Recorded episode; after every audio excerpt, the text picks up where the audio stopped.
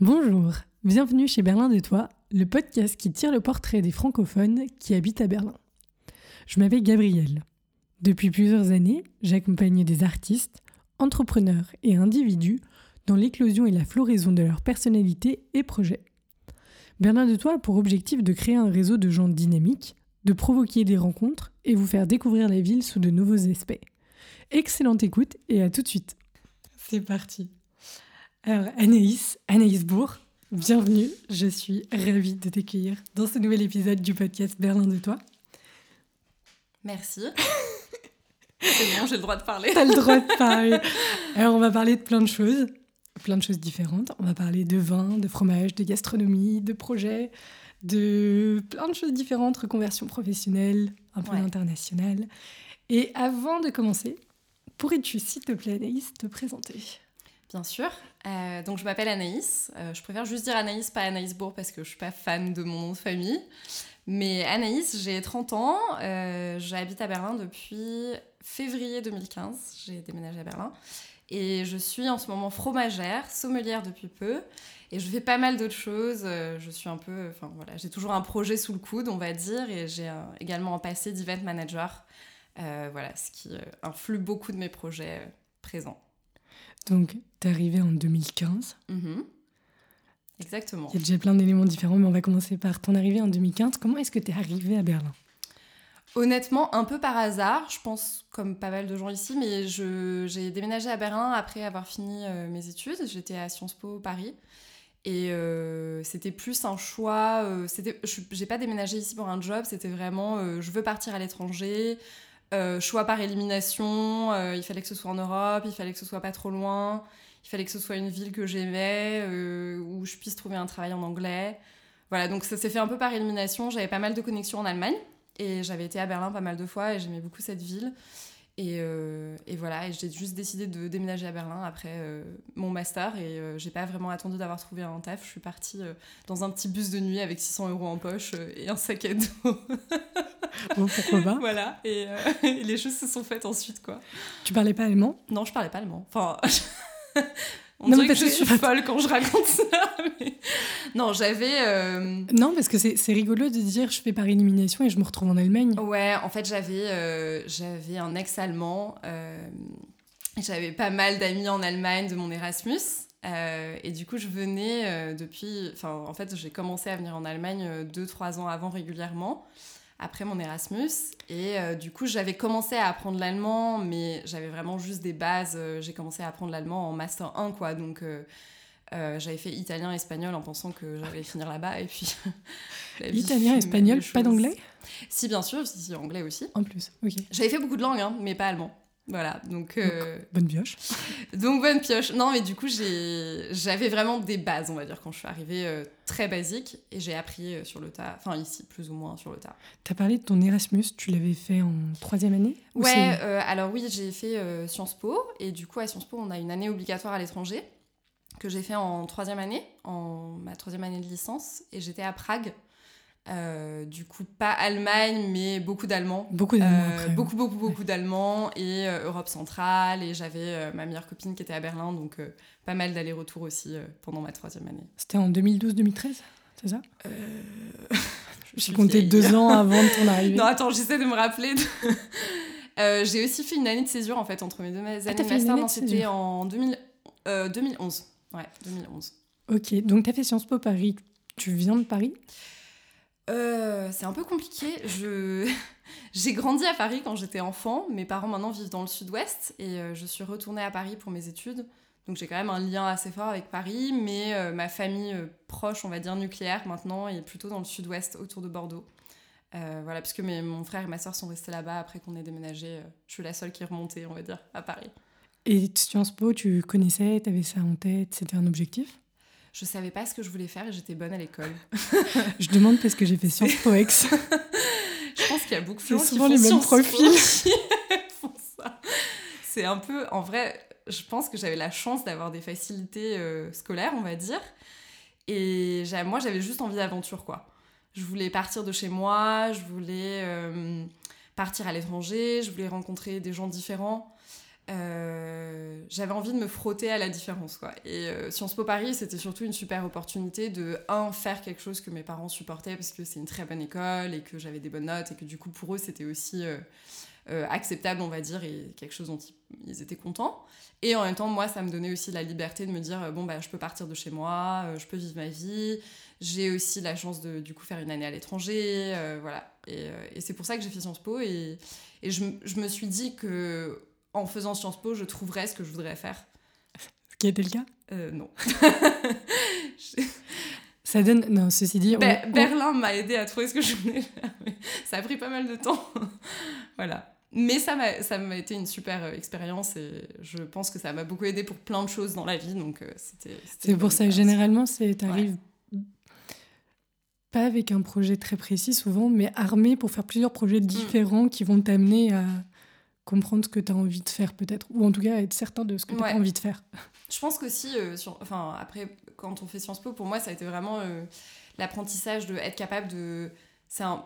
pas tout maîtriser, mais en tout cas de tout aborder sans peur, quoi. De se dire, euh, ah, bon, bah, tous les sujets, en fait, on peut tomber sur tous les sujets, on apprend plein de manières différentes de penser, de, de rendre des écrits, des, des oraux, de présenter des projets. Et je pense que ça nous équipe pour se dire, ok, bon, bah voilà un nouveau défi. Euh, comment est-ce que je. Ok, c'est pas grave, je connais pas, mais je vais y aller. Euh, comment est-ce que je l'approche euh, Qu'est-ce que je pourrais faire Je pense, en tout cas, pour moi, ça a, été, ça a été ça. Une certaine curiosité et aussi de se dire, j'ai pas peur d'aller de, d'aller farfouiller dans des nouveaux sujets ou, ou chercher des nouveaux centres d'intérêt ou de commencer un nouveau projet. Voilà. Et ton année d'Erasmus, tu l'as fait à l'université de Prague? Oui, j'étais j'étais entre plusieurs J'étais entre plusieurs universités, je sais plus exactement, il me semble que j'avais obtenu une dérogation pour prendre des cours dans plusieurs euh, facultés. Et du coup, j'avais des cours euh, à la faculté d'histoire, faculté qui était dans le centre euh, qui s'occupait des médias et de la sociologie, mais j'avais aussi des cours de cinéma, d'anthropologie urbaine. C'était génial. C'était tout en anglais? Tout en anglais, ouais, oui, oui. je, je, ne parle pas le tchèque. pas encore. Je sais quoi l'anthropologie urbaine?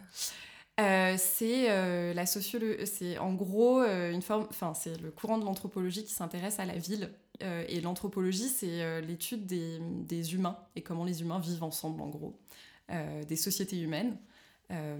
et du coup, l'anthropologie urbaine, c'est la société humaine dans la ville et en tout cas l'histoire de la ville et comment la ville représente une, enfin, comment dire, une évolution de la manière dont les gens vivent ensemble. Voilà. Ok, intéressant. J'ai réussi à définir ça en moins de 10 phrases. Miracle. C'est vraiment bien. T'as aimé Prague? Ouais, j'ai adoré. Quand, quand j'étais à Prague, je me disais, euh, je me disais tout le temps, c'est un peu bizarre de, de dire ça, mais euh, j'avais un peu une voix off dans ma tête tout le temps qui faisait la narration de mon année à Prague. Je me faisais souvent des commentaires sur ce que j'étais en train de vivre et euh, c'est un peu dramatique, mais pendant toute mon année à Prague, je me suis souvent dit, c'est la meilleure année de ma vie. Euh, mais, mais comme si genre je regardais dans le futur et que je regardais euh, cette année, je me disais ouais c'est vraiment c'est génial. Je revivrai pas ça et c'est pas grave, ce sera bien aussi, mais ça c'est vraiment c'est vraiment précieux. Et ouais c'était vraiment une année pour moi qui a changé beaucoup de choses dans ma vie. Déjà le fait d'aller à l'étranger et de se confronter un peu à la différence. Je pense aussi euh, pour moi, ça a été important de partir en Europe et d'être dans une université publique parce que j'ai rencontré des profils vraiment très différents de gens qui n'était pas forcément juste euh, le profil de euh, j'ai la chance de venir d'une famille aisée et du coup de pouvoir aller faire mes études euh, à l'étranger dans une super université américaine. Alors je dis pas, hein, c'est génial, mais le fait d'être dans une université publique et d'être en Europe et d'être dans un programme Erasmus, j'ai rencontré des gens qui venaient vraiment de milieux très différents et qui étaient qui avaient aussi des grosses sensibilités artistiques et ça m'a vachement ça m'a beaucoup plu euh, surtout venant de Sciences Po Paris, où c'était quand même, même s'il y a plein de programmes, de ZEP, moi par, exemple, je venais pas du tout d'un milieu euh, privilégié ou élitiste ou quoi que ce soit, mais il y a quand même une certaine atmosphère à Sciences Po Paris, de, un certain élitisme parisien, on va dire. Et hum, je pense que j'étais un peu prise dans ce monde-là. Et d'aller à Prague et de rencontrer tous ces gens qui étaient vraiment différents, ça m'a vraiment fait prendre conscience que le monde était beaucoup plus grand que juste mon petit noyau élitiste parisien. et ça m'a vraiment ouvert les yeux et ça m'a donné envie de d'en sortir en fait de ce petit noyau parisien. Je me suis dit en fait il y a plus à voir dans le monde, il y a plus à expérimenter que juste ça. et Enfin voilà, après juste bah, le, le, fait de découvrir des nouvelles personnes. Euh, Prague est juste une ville incroyable euh, artistiquement, euh, culturellement. La, vie nocturne est incroyable. J'ai eu la chance aussi de, faire, de me faire un très très très solide groupe d'amis dès le début avec qui on est sortis tous ensemble toute l'année et avec qui je suis restée en contact vraiment très longtemps. On est toujours en contact aujourd'hui, même si c'est plus difficile puisqu'on habite tous des coins différents du monde. Mais, euh, mais je suis allée au mariage de l'un d'entre eux et euh, je pense que pour moi, en tout cas, Erasmus, euh, enfin, j'avais pas forcément d'idée d'a priori en partant, mais en tout cas, maintenant, je peux dire pour moi, Erasmus, c'est ça, quoi. Et, et je pense que c'était vraiment une chance de vivre ça. Mm. Grave cool. Désolée, je me suis un petit peu emportée. non, c'est ouf. Tu te considères vraiment comme une. on parle des enfants d'Erasmus pour les couples qui se sont rencontrés en Erasmus, mm. mais tu te considères vraiment comme. je sais pas, je sais pas comment ça s'appelle en Erasmus. Ouais. Quelqu'un bah, qui. Euh, alors, ça fait partie de ta je suis plus avec mon copain de l'époque, mais euh, l'allemand avec lequel j'étais en couple, je l'ai rencontré en Erasmus, ouais. Euh, et oui, pour moi, enfin, en tout cas, pour moi, Erasmus a vraiment changé. C'est hyper dramatique de dire ça, mais a changé ma vie. Et je pense que c'est une chance incroyable. Parce qu'on peut faire Erasmus aussi sans forcément avoir les moyens. Tu vois, heureusement alors que ça a changé ta vie, c'était une chance incroyable. Ouais. voilà. Est-ce que tu en as profité pour voyager un petit peu aussi quand J'en ai profité pour voyager, ouais, bah, j'ai fait beaucoup d'allers-retours avec euh, Berlin. J'avais ma meilleure amie, euh, ma grande partenaire euh, dans le crime et dans la joie, qui était à Berlin à l'époque et qui est venue me voir à Prague. Moi, je suis allée voir à Berlin. Et j'ai été voir aussi d'autres amis qui étaient dans d'autres pays. alors, pas forcément beaucoup en Europe, mais je suis allée en, en, Israël voir une copine qui était à Tel Aviv. Et euh, j'ai fait aussi, euh, j'ai rejoint après mon ex-copain euh, allemand en, en, Asie du Sud, du Sud-Est, et on a fait un petit road trip au Cambodge. Enfin voilà, j'ai pas mal voyagé, quoi. J'en ai profité. Ouais. Du coup, à la fin de cette troisième année, tu rentres pour faire ton master? Oui, d'abord, j'ai fait une petite crise. je suis rentrée à Paris je me suis rendu compte que c'était horrible et du coup j'ai décidé de repartir en Allemagne. C'est là où tu as fait tes J'ai été voir euh, tous les gens que j'avais rencontrés en Erasmus et euh, ma copine qui était encore à Berlin, j'ai fait un petit road trip d'un mois. Euh, et non, après j'ai dû rentrer à Paris pour commencer mon avant les cours en fait. Ouais, ouais, exactement. Ouais. J'avais prévu de travailler et puis en fait j'ai... Ouais. Fallait faire un petit peu. exactement, ouais. Tu as sélectionné du coup le master que tu allais faire? Oui, euh, j'ai fait un master qui s'appelait à l'époque euh, École de la communication à Sciences Po Paris donc.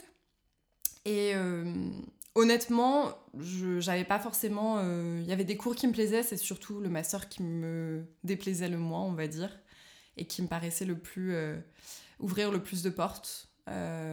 J'étais pas encore toujours pas très sûre de ce que je voulais faire, du coup, je voulais quand même me laisser pas mal de portes ouvertes et au moins j'étais sûre d'une chose, c'est que je voulais pas travailler dans le public, ni, dans l'administration publique, ni en politique, ni, euh, ni, quoi que ce soit comme ça. Donc euh, je, me suis je me suis orientée vers quelque chose qui amenait plutôt à des métiers du privé, euh, tout en étant assez large, on va dire. voilà. Oui, parce que tu as été secrétaire générale du Bureau des Arts.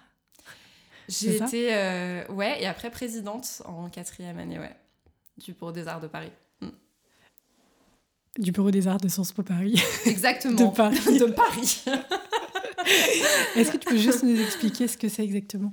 Comment ça s'organise? Parce que du coup, euh, si je résume, tu as choisi la communication et le côté artistique en gros. Exactement, ouais. ouais, ouais. J'ai. Euh, en fait, à Sciences Po Paris, il y a, beaucoup de, il y a vraiment beaucoup, beaucoup d'associations et il y en a notamment euh, cinq, il me semble, qui sont vraiment très grosses et qui, sont, qui ont aussi des fonds, de, enfin, des dotations de l'université. Euh, en plus des fonds qu'on peut lever par ailleurs avec euh, des entreprises ou ce genre de choses.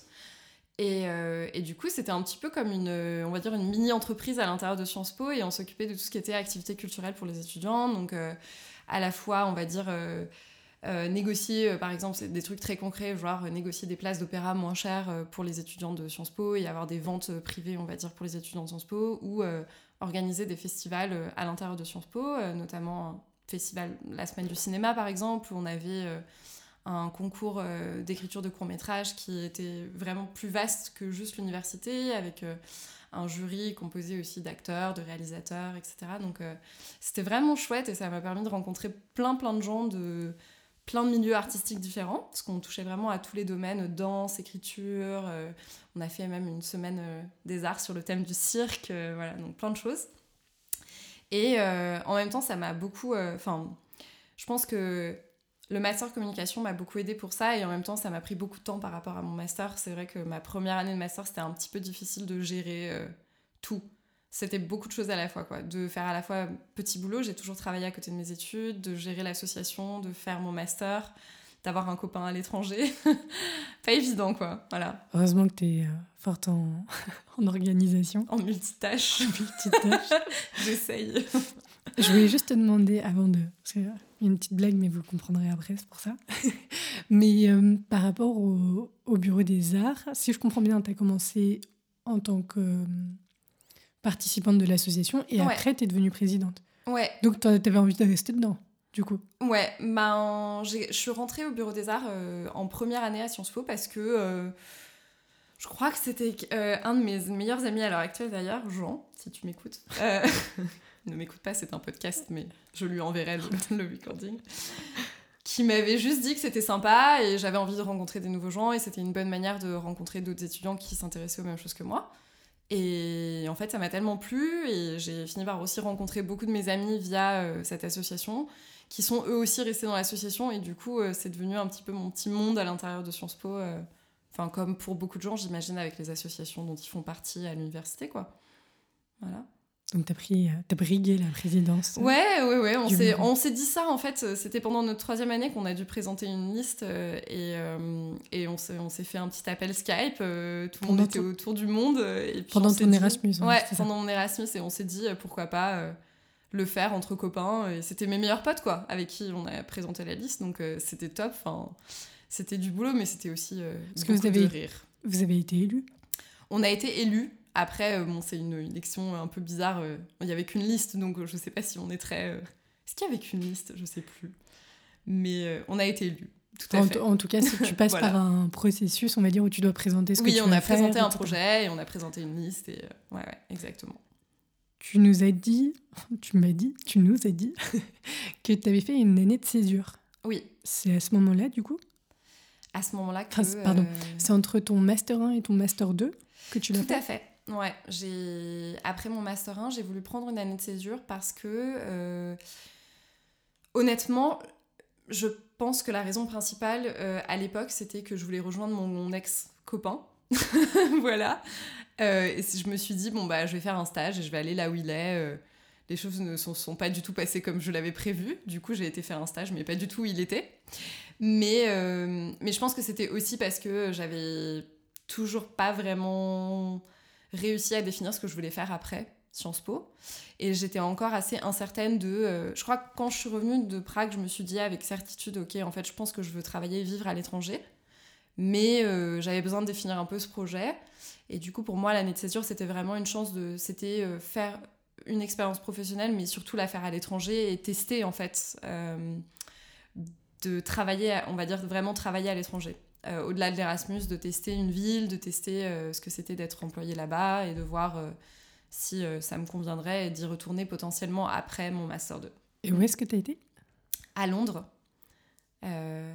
J'étais à Londres, c'était génial. J'ai travaillé pour. C'était pas vraiment mon plan à la base, et puis la vie, on va dire voilà, fait que je me suis retrouvée à chercher à Londres et parce que l'anglais et j'ai trouvé un poste. J'étais chargée de communication pour une association qui s'appelle Slow Food UK. Et Slow Food, c'est une association mondiale qui est constituée principalement de volontaires et qui, en gros, euh, euh, a plein de chapitres différents dans plein de pays et de villes euh, partout dans le monde et qui s'occupe de promouvoir une alimentation locale, régionale et de petite échelle, la Slow Food.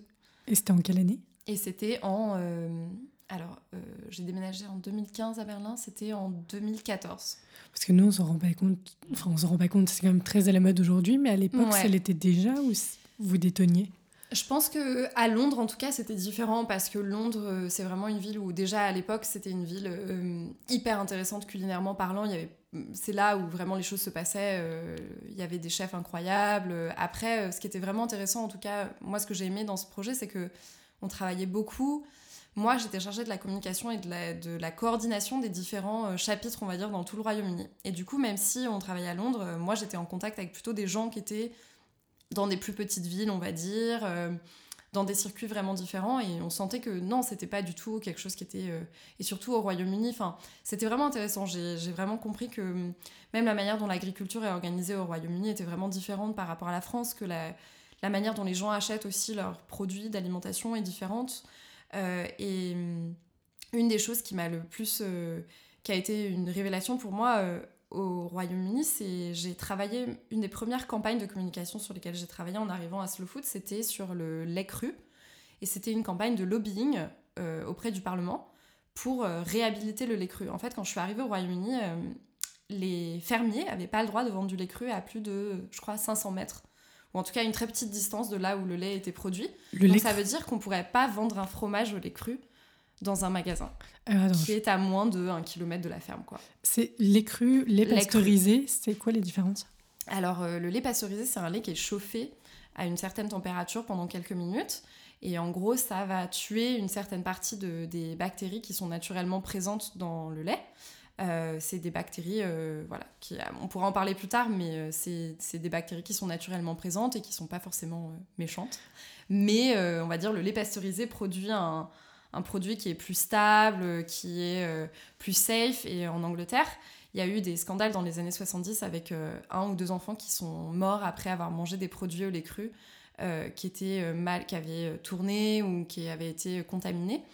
Et à partir de là, il y a une énorme campagne qui s'est mise en place de diabolisation du lait cru et des produits au lait cru.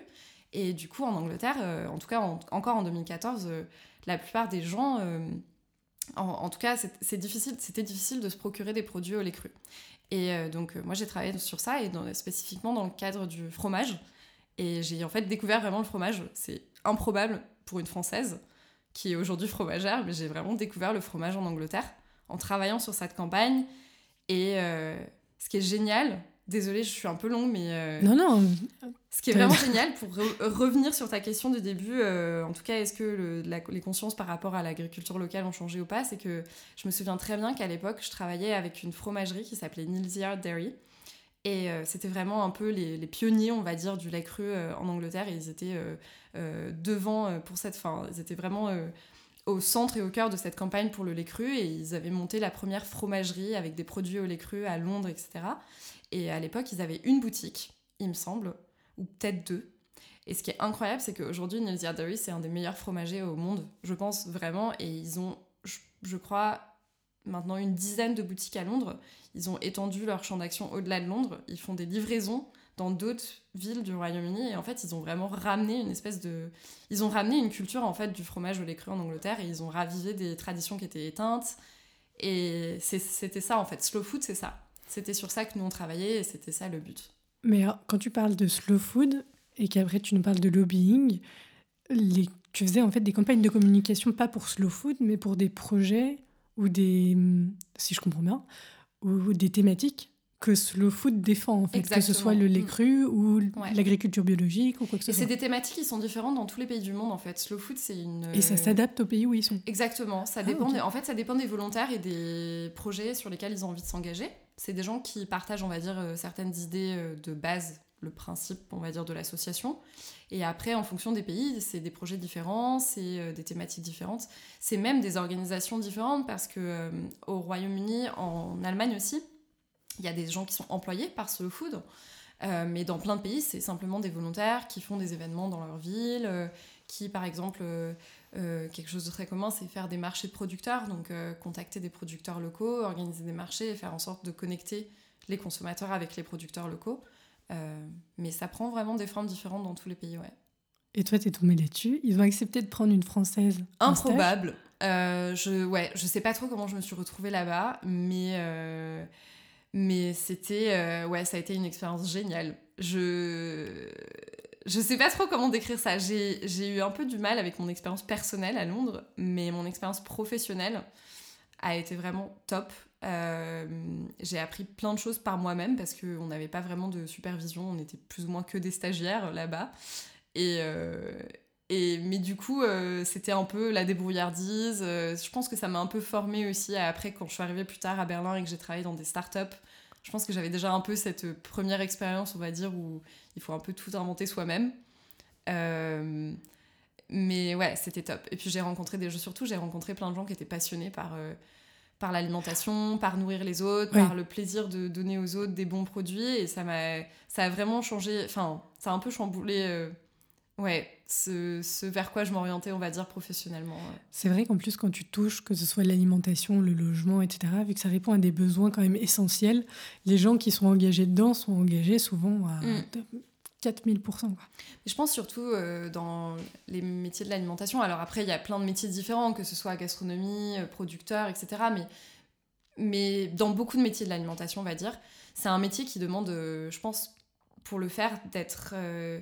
on peut pas faire ce métier juste parce qu'on veut un salaire à la fin du mois et qu'on veut des horaires normales. C'est un métier qui demande d'être engagé pleinement de tout son être parce qu'on on travaille jamais quand les autres travaillent et on n'est jamais libre quand les autres sont libres. Euh, on doit donner beaucoup de soi, on doit sacrifier beaucoup.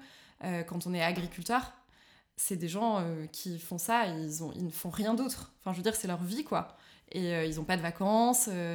et quand on est boulanger, on se lève tous les matins à, à 2h du matin pour faire du pain pour les gens. Et c'est un métier qui... Enfin, c'est des métiers, en tout cas, je pense, qui sont des métiers beaucoup de passion. En tout cas, pour les gens qui les font bien.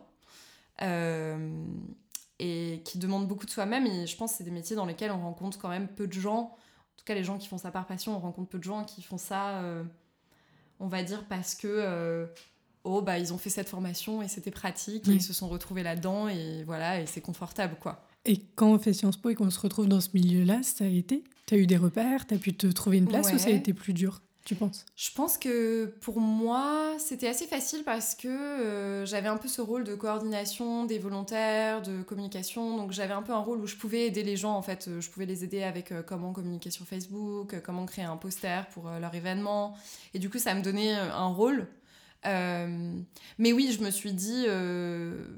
Ça, allait, mais je me, je me, suis quand même dit que j'étais un peu parfois pas vraiment à ma place, ou en tout cas que j'aurais bien aimé être plus les mains dans le cambouis et que je savais pas trop où les mettre, quoi.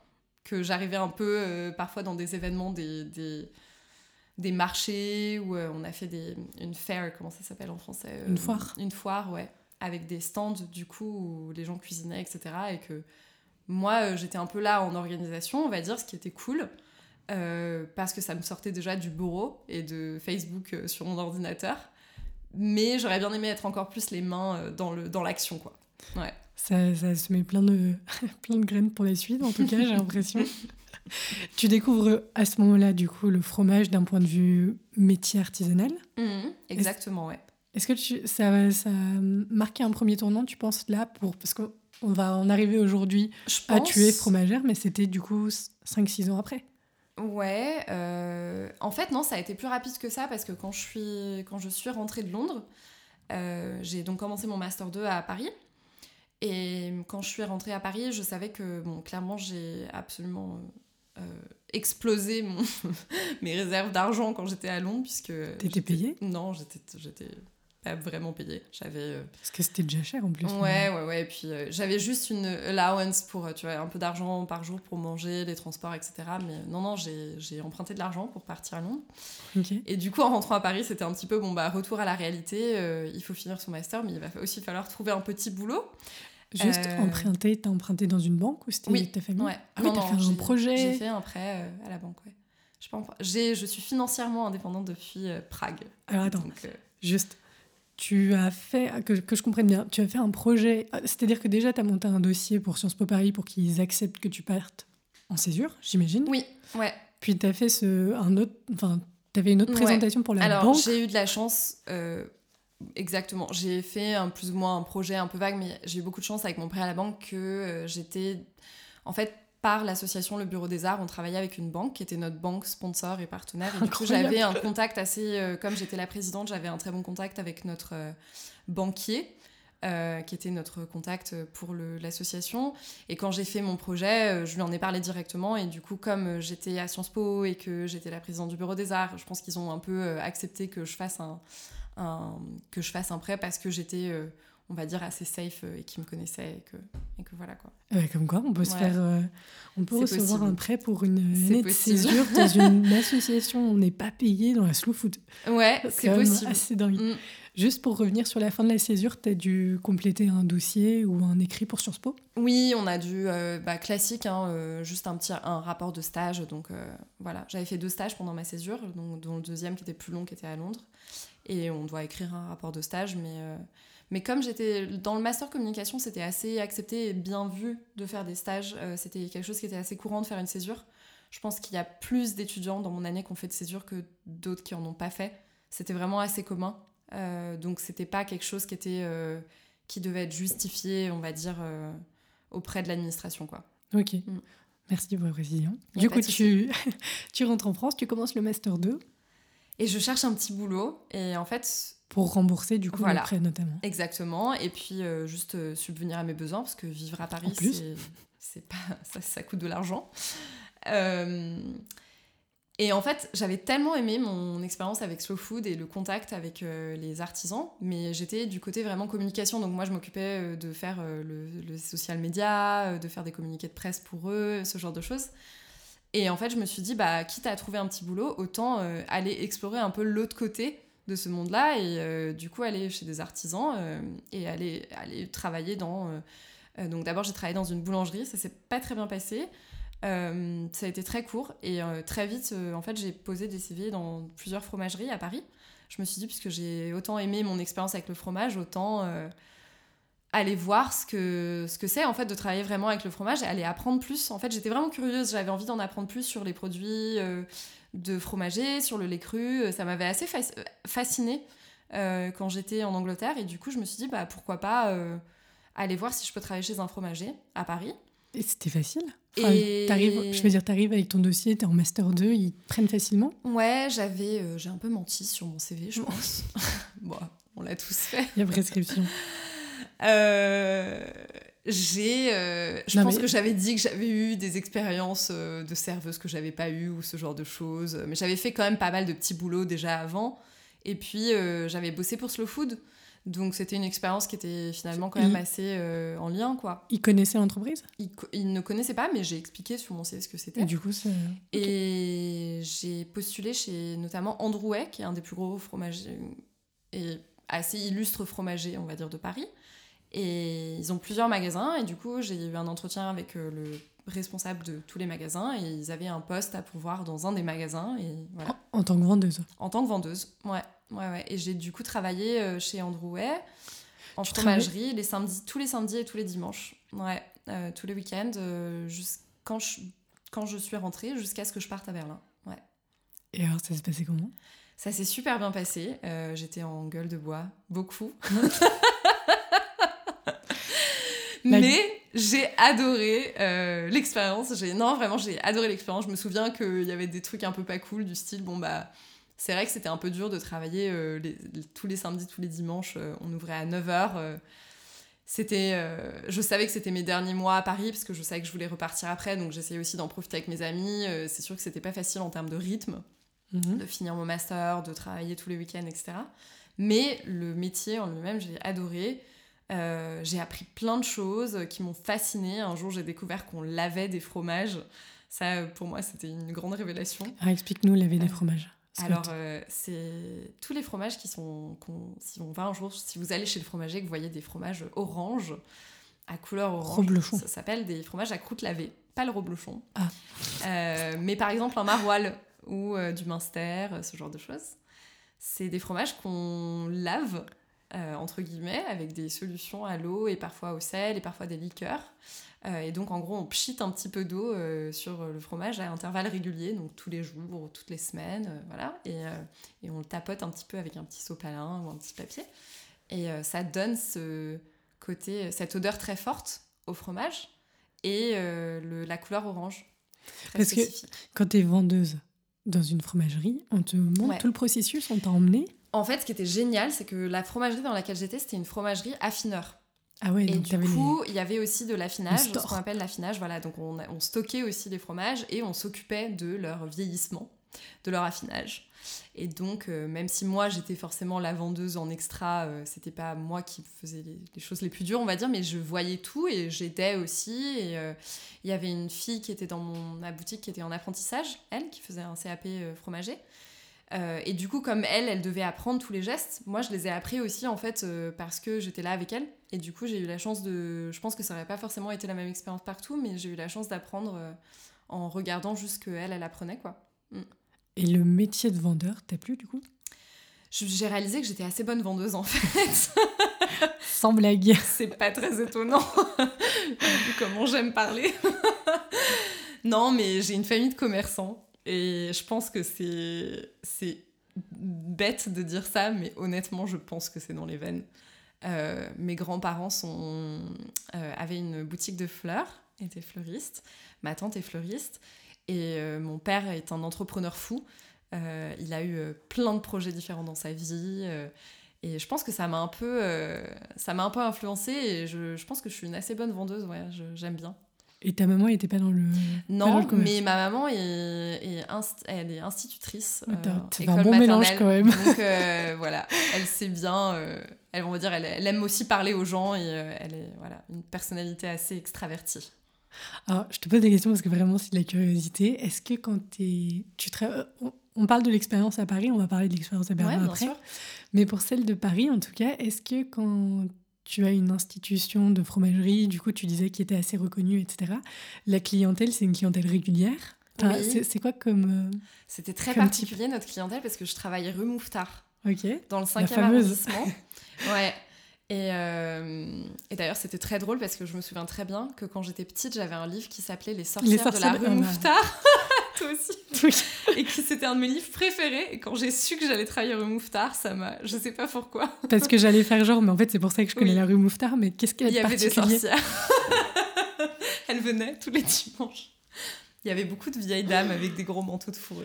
Non, mais alors, c'est quoi la particularité de la rue, de la rue Mouffetard? Eh C'est ben- c'est une ancienne rue, une très vieille rue. C'est une très déjà? vieille rue, ouais, qui est pas très loin de la place. Oh là là, ça fait longtemps que je vis plus à Paris, j'ai j'ai perdu tous les noms, mais en tout cas qui est euh, dans le 5e arrondissement. Je mettrai une petite carte sur le site. Voilà. Et euh, c'est une très jolie rue qui, est- qui est toute serpente, qui serpente, euh, qui est en, en pente, donc elle, elle descend très bas. Ok. Euh, et moi, on travaillait tout en bas de la, rue, et c'est aussi une rue dans laquelle il y a énormément de commerçants de bouche. Donc il y a euh, des poissonniers, des chocolatiers, des cavistes, euh, vraiment tous les deux mètres. Il y a plein de petits commerces en fait euh, d'artisans. Et tout en haut de la rue, il y a plutôt des bars, etc. Mais c'est une rue assez connue dans Paris. Et notre clientèle, c'était vraiment... alors il y avait une grosse clientèle régulière, ouais, de gens qui vivaient dans le 5e arrondissement. Donc on peut imaginer une clientèle assez aisée. Euh, qui dépensait beaucoup en fromage. ils prenaient des gros ouais. morceaux Et, et puis on vendait aussi de la crèmerie, euh, des cheesecakes, des yaourts. euh, Enfin voilà, c'est beaucoup de choses aussi. En fait, les gens faisaient vraiment leurs courses C'est de crèmerie. c'est considéré comme. Alors, c'est. Ouais, parce que c'est quoi les noms? Puisqu'il y a fromagerie, crèmerie, Alors fromagerie, épicerie? c'est fromage. Ok. Euh, crèmerie, c'est euh, les artisans qui vendent euh, les, les artisans, c'est pas des artisans, mais les boutiques qui vendent des produits de crèmerie. Et donc ça, c'est tout ce qui est euh, les produits dérivés du lait qui n'est pas du fromage. Donc ça va être, euh, ça peut être des œufs, euh, du Hein lait. Attends, Euh, quoi pardon, les œufs ne sont pas dérivés du lait, très mauvais premier exemple. Mais dans les crèmeries, on vend souvent des œufs. Pour les, pour les crèmes au lait Voilà, euh, de la crème fraîche, du yaourt, du fromage blanc, des yaourts euh, en pot aussi, euh, et parfois des préparations fromagères ou des préparations de crèmerie. Donc ça peut être des choses du style de la concoyote, ça peut être des cheesecakes, enfin voilà. C'est un peu, chaque fromager fait un peu aussi, souvent les fromagers ont un peu leur création à eux, qui vendent, ça peut être des yaourts qu'ils font eux-mêmes, voilà. Fromagerie, crèmerie, du coup. Voilà, donc on avait aussi de la crèmerie à Paris, ouais. Pardon. C'était génial, j'avais toujours les restes pour ramener chez moi. Donc, tu avais, pardon, les personnes qui venaient acheter ces gros Et plateaux. beaucoup de touristes. Beaucoup, beaucoup de touristes. Et euh, ce qui était assez marrant, c'est que du coup, comme moi, je parlais bien anglais, j'étais un peu une des seules, en fait, dans la boutique qui parlait bien anglais avec euh, notre chef, Guillaume. Et euh, du coup, souvent, c'était moi qui étais un peu la déléguée aux touristes. Et, euh, et euh, je baragouinais un peu aussi d'italien. du coup, j'avais commencé à apprendre l'allemand. Donc, quand on avait des touristes allemands, ils m'envoyaient leur parler. et, et j'adorais, en fait. Ouais, j'adorais faire ça. Malgré toutes les fois où mes amis m'ont dit, quand j'arrivais en soirée, que mes cheveux sentaient le fromage. C'est pas grave. Ouais, à ce point-là. L'odeur, ça, s'imprègne. Ça arrivé. Ouais, ça s'imprègne. Ouais. Moi, je la sens plus, mais je pense que. Je sais pas, tu penses que je sens le fromage Ça va. je me suis lavée aujourd'hui. voilà, ah, c'est pour ça. Tu fais du coup cette, cette, année entière dans la fromagerie? Presque une année, euh, moins d'une année. Je suis partie en, je suis rentrée en septembre à Paris et je suis partie à Berlin en février. Tu donc, quelques mois. Et tu as toujours eu en tête à ce moment-là la fromagerie, c'était pas c'était pas un objectif professionnel. Non, pas du tout. C'était vraiment bah non, j'étais en master 2 de communication à Sciences Po, donc euh, pour moi c'était vraiment plus euh, je dois travailler quelque part, euh, autant que ce soit dans un environnement que j'aime et que je trouve fun et où je travaille avec des bons produits. mais non, pas du tout. À ce moment-là, pour moi, la cuisine, en tout cas, j'appelais ça, on va dire, la cuisine, c'est ma passion. C'était pour moi, c'était une passion. C'était quelque chose qui était à côté. et en partant à Berlin, je me suis dit je sais toujours pas dans quoi je veux travailler, mais en gros, j'ai un peu des axes dans ma tête. Ce serait soit euh, dans le secteur culturel, soit euh, dans l'alimentation. Et euh, en arrivant à Berlin, j'ai très vite en fait un peu éliminé le côté alimentation parce que je pensais qu'en parlant pas allemand, ce serait difficile. Parce que tous les postes que j'avais vus qui étaient un peu intéressants, soit dans des associations, soit pour organiser des événements du type festival culinaire ou ce genre de choses, euh, c'était des postes pour lesquels, euh, qui étaient en tout cas euh, même écrits en allemand et, ou pour lesquels l'allemand était demandé. puisque c'était que des choses qui avaient attrait à soit la communication, soit l'événementiel, enfin voilà, en Allemagne, et du coup forcément en allemand. Et du coup, j'ai très vite éliminé cette possibilité-là et je me suis dit, bon, bah, pour l'instant, c'est pas possible, donc cherchons autre chose. Et je mets ça dans un petit, coin, un petit coin dans le fond de ma tête pour plus tard. Et, et on verra. Et l'événementiel n'était pas du tout en anglais à l'époque euh, Alors en tout cas, euh, j'ai pas.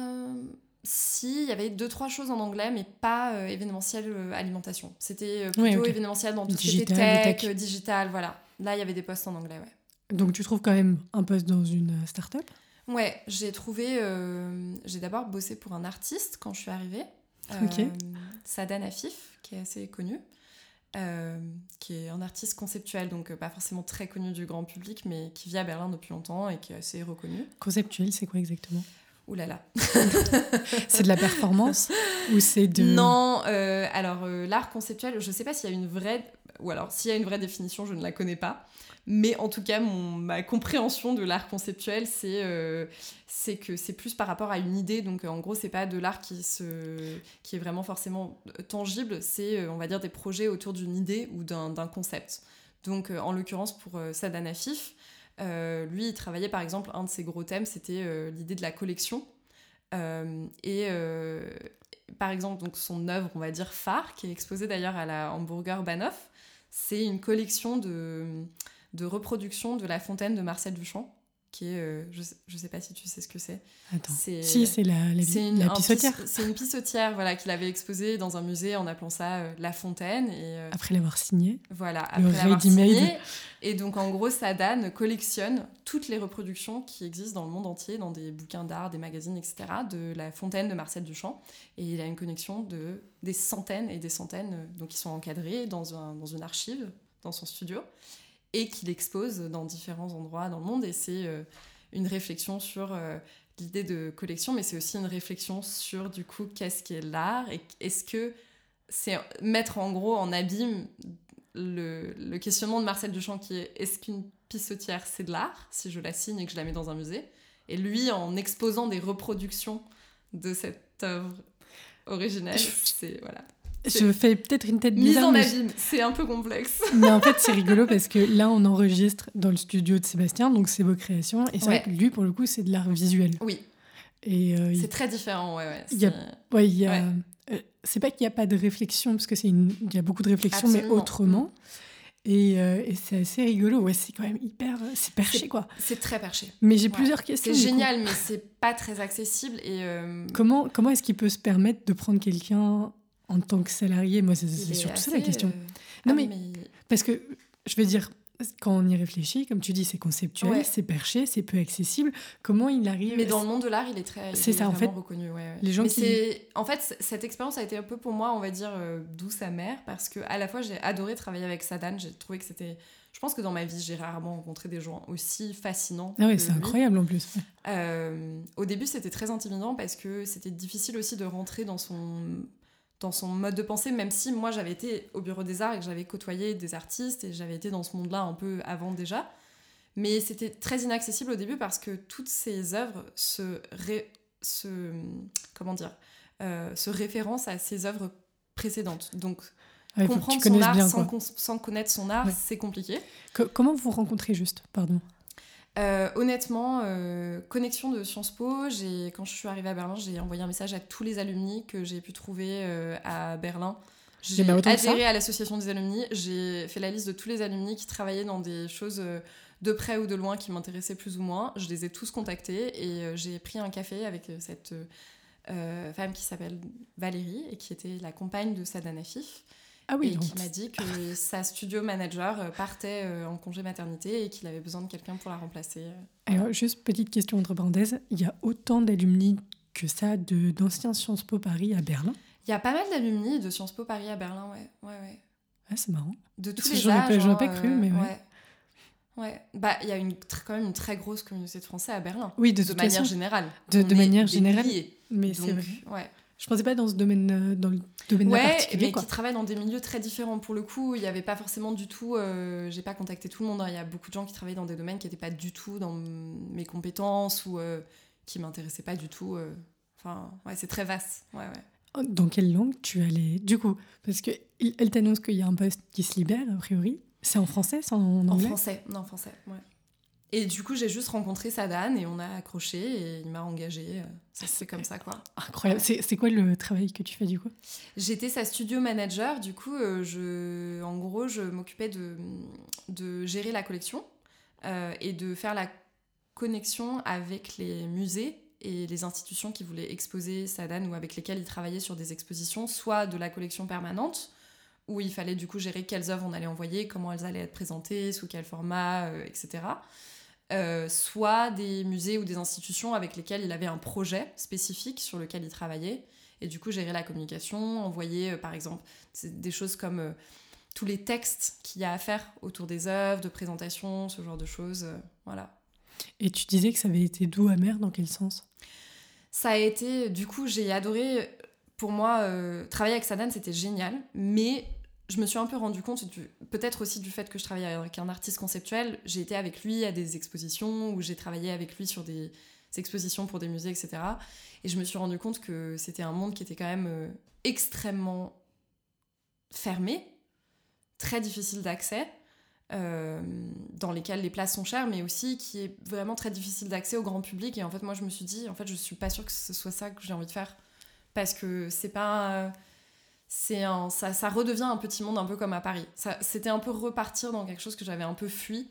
Le petit noyau élitiste où tout le monde se comprend, tout le monde se connaît, tout le monde se référence. Euh, et certes, c'est une émulation intellectuelle qui est géniale, mais qui est extrêmement inaccessible au monde extérieur et euh, qui euh, tourne un peu en rond, on va dire. Et j'avais pas envie de ça, en fait. Et je me suis dit, ok, en fait, en fait, en travaillant vraiment pour la première fois dans le monde de l'art, je me suis dit, ok, en fait, je pense pas que j'ai envie de travailler dans ce monde-là. J'adore l'art, mais je pense pas que j'ai envie de travailler dans l'art. Et alors, si je comprends bien, tu vas me dire si, si c'est ça ou pas. Mais c'est rigolo parce que c'est un peu l'autre bout de l'extrême du street art, finalement, l'art conceptuel. Complètement. Complètement. C'est rigolo Ouais, que ce soit vraiment- en plus. On peut, ouais, on peut ouais, tout à fait le dire comme ça. C'est vraiment complètement l'autre extrême, ouais. ouais, ouais. Tu as travaillé combien de temps avec lui? Pas très longtemps, j'ai fait juste mon stage en fait de fin de, de fin d'études. Ah, ok. Ouais, c'était vraiment mes. C'était 4-6 mois du coup, non C'était 5, mois j'ai fait, j'ai dû faire, ouais. Ouais, ouais. Cinq ou... Ouais, ça devait être 6 mois, je pense, obligatoire, et j'ai dû faire 5 mois et demi ou quelque chose comme ça, ouais. Tu as été dans des lieux un peu euh, exceptionnels? À Berlin euh, ou à- euh, à- Par moi-même, oui, mais euh, pas, pas en Non, je veux avec dire ça, en ex- forcément. en exposition ou en Non, cocktail je l'ai ou... suivi dans des galeries, etc., mais euh, pas... euh, je j'ai pas de souvenir d'avoir fait des choses euh, particulièrement... il y en a que tu recommanderais? De galeries ou de, de musées? Ouais. Ouais, mais pas de ça. Enfin, euh, aucun rapport de manière coup. Ouais, ouais, exactement. Je vais souvent au musée et j'en recommanderais avec plaisir, mais pas forcément de cette expérience-là, ouais. Ok. En tout cas, à la fin de ces cinq mois, tu te décides de rester. Je pense que j'avais déjà décidé avant. Ouais, ouais. j'avais décidé trois ans avant. Ouais, non, alors pour être honnête, comme mon expérience à Londres avait été sur un plan personnel vraiment difficile. J'avais eu beaucoup de mal à m'intégrer dans cette ville et je m'étais jamais vraiment sentie chez moi. Et en rentrant de Londres, je, me, je savais que je voulais repartir à l'étranger, mais je m'étais aussi préparée pour le fait que ça allait être dur. Ah, je, je t'avais pas demandé parce que je pensais que c'était par rapport à ta relation personnelle, mais en fait, c'est par rapport à la ville en tant que telle Ouais, je pense que c'était les deux. Ma relation euh, qui, du coup, c'est fini et c'était un peu difficile, mais euh, la ville aussi. Ouais, Pour le caractère des Anglais ou... Ouais. Ouais, j'ai trouvé ça vraiment difficile et puis surtout j'avais eu une telle expérience en Erasmus, bon alors certes qui n'est pas représentative mais euh, que ça a été vraiment un choc, j'ai trouvé, j'ai eu vraiment beaucoup de mal à m'intégrer, je me suis fait des, des copains, je j'étais jamais vraiment seule, mais j'avais déjà pas de français non plus autour de moi parce que je travaillais en anglais avec que seulement des anglais et mes colocs étaient anglais. Ils venaient tous de Londres donc ils avaient déjà une bande d'amis constituée, etc. Et j'ai eu vraiment beaucoup de mal à m'intégrer et je me suis jamais sentie, euh, même au bout de huit mois, je me suis jamais sentie chez moi à Londres. Euh, et du coup, en arrivant à Berlin, j'avais un peu cette expérience-là en tête. Et en fait, je me suis dit, ça va être horrible je me suis dit ça va être horrible, mais tu sais qu'il faut que tu t'accroches parce que tu as envie de travailler à l'étranger et que Berlin c'est bien et au bout d'un moment ça va être bien. Mais en fait, euh, certainement les six premiers mois ça va être horrible. Tu vas connaître personne, euh, tu vas te sentir hyper seul, euh, il va faire froid, ça va vraiment. vraiment, j'étais en mode. Je m'étais préparée pour le pire quoi. Et en fait, alors les trois premières semaines, premiers mois étaient un petit peu. trois premières semaines, normal. ça va. Mais en fait, très vite, je me suis fait des super potes. Et en fait, ça a été tellement facile de rencontrer des gens à Berlin. Tu les as rencontrés comment? Mais comment on ne rencontre pas de gens à Berlin? C'est ça la question. Attends, moi je suis arrivée en plein milieu de pandémie, c'était pas aussi facile. J'ai rencontré des gens, mais je sais pas, mais partout quoi. Après, bon, moi je parle facilement aux gens aussi, mais non, c'est vrai que euh, quand t'as des bars. Je suis allée une fois dans un bar, j'ai rencontré une fille qui ensuite m'a présenté à quelqu'un, qui lui m'a présenté à quelqu'un. Et puis en fait, moi, c'était pas la pandémie, quoi. Donc c'est vrai qu'au début, tous les gens que j'ai rencontrés, c'était des gens qui étaient aussi des étrangers. En 2015, 2016. Et du coup, tout le monde était euh, dans une. On va dire, c'était pas en mode tout le monde avait déjà des plans, avec tous ses amis, nan, nan les gens que j'ai rencontrés au début, c'était vraiment tout le monde était dans l'optique de rencontrer plus de gens et du coup, ça se faisait super facilement de se dire on s'est vu une fois, en fait, ok, bon bah je fais une house party la semaine prochaine, venez. Euh, c'était hyper normal. Et du coup, euh, de fil en aiguille, j'ai rencontré plein de gens et puis euh, j'avais aussi un de mes amis de Prague qui était à Berlin, qui s'est trouvé être à Berlin en fait quand je suis arrivée. Et du coup, lui m'a aussi connecté à pas mal de gens qu'il avait rencontrés déjà. nous, on est sortis tous les deux beaucoup aussi. Et de fil en aiguille. et puis, le travail aussi. Euh, du coup, mon boulot après avoir travaillé pour euh, Sadana Fif, c'était dans une start-up. Et on était beaucoup de jeunes étrangers, expatriés, du même âge. C'était où? C'était pour Career Foundry. C'est une start-up qui fait de l'éducation en ligne, euh, qui s'est spécialisée dans la reconversion professionnelle et qui aide les gens qui sont en reconversion professionnelle et qui veulent se reconvertir dans le UX design. Et à l'époque, le web development. Dans le quoi Je sais pas. UX design.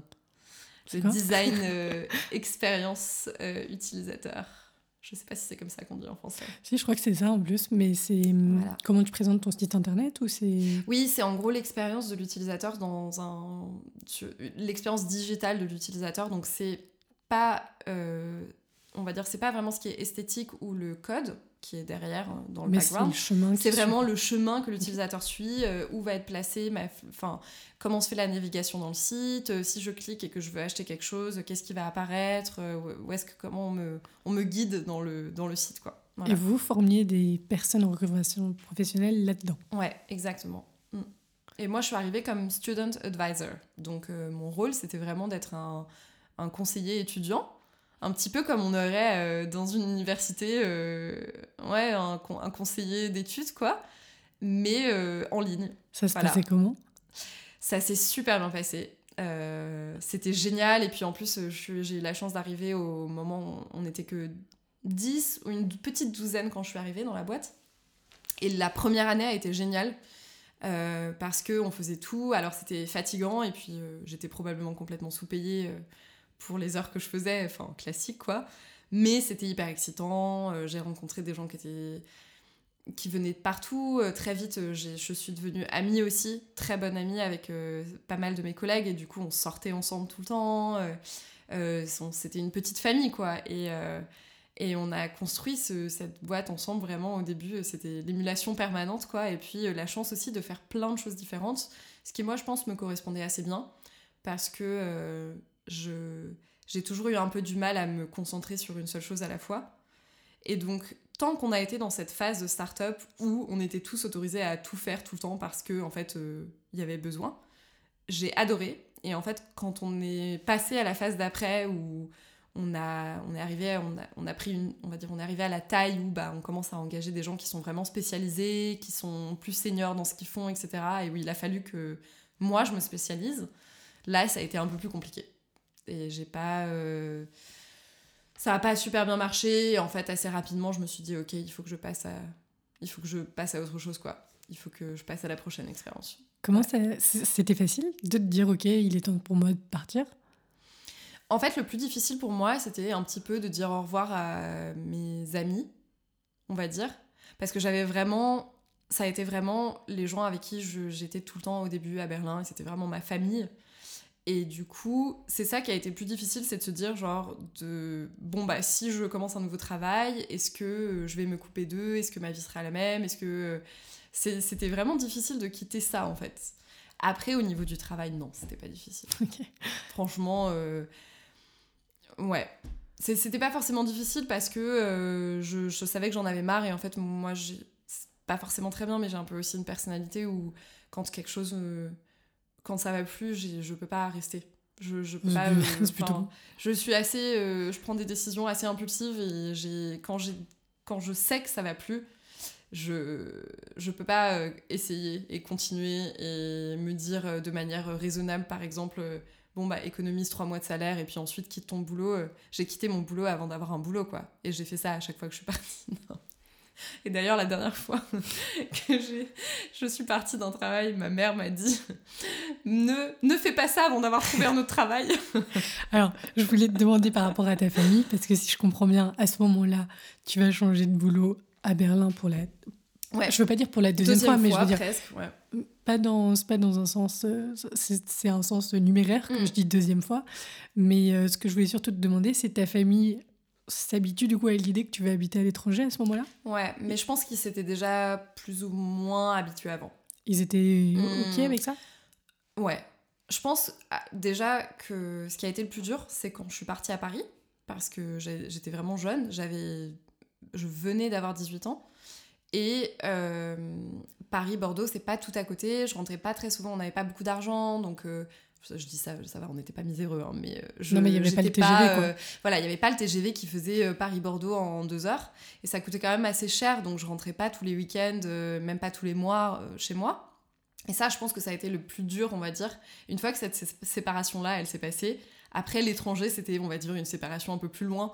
Mais je pense qu'après avoir eu Prague, puis Londres, où j'étais déjà, j'étais déjà partie deux fois à l'étranger, en fait, au moment où j'étais à Berlin, je pense que mes parents s'étaient déjà habitués au fait que j'étais pas à côté de d'eux, quoi.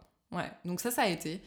Et, hum, et de toute façon, quand je suis partie à Berlin, j'ai dit je veux vivre à l'étranger et ce sera peut-être pas Berlin, euh, on va dire sur le long terme. Pour l'instant, c'est Berlin première étape, quoi.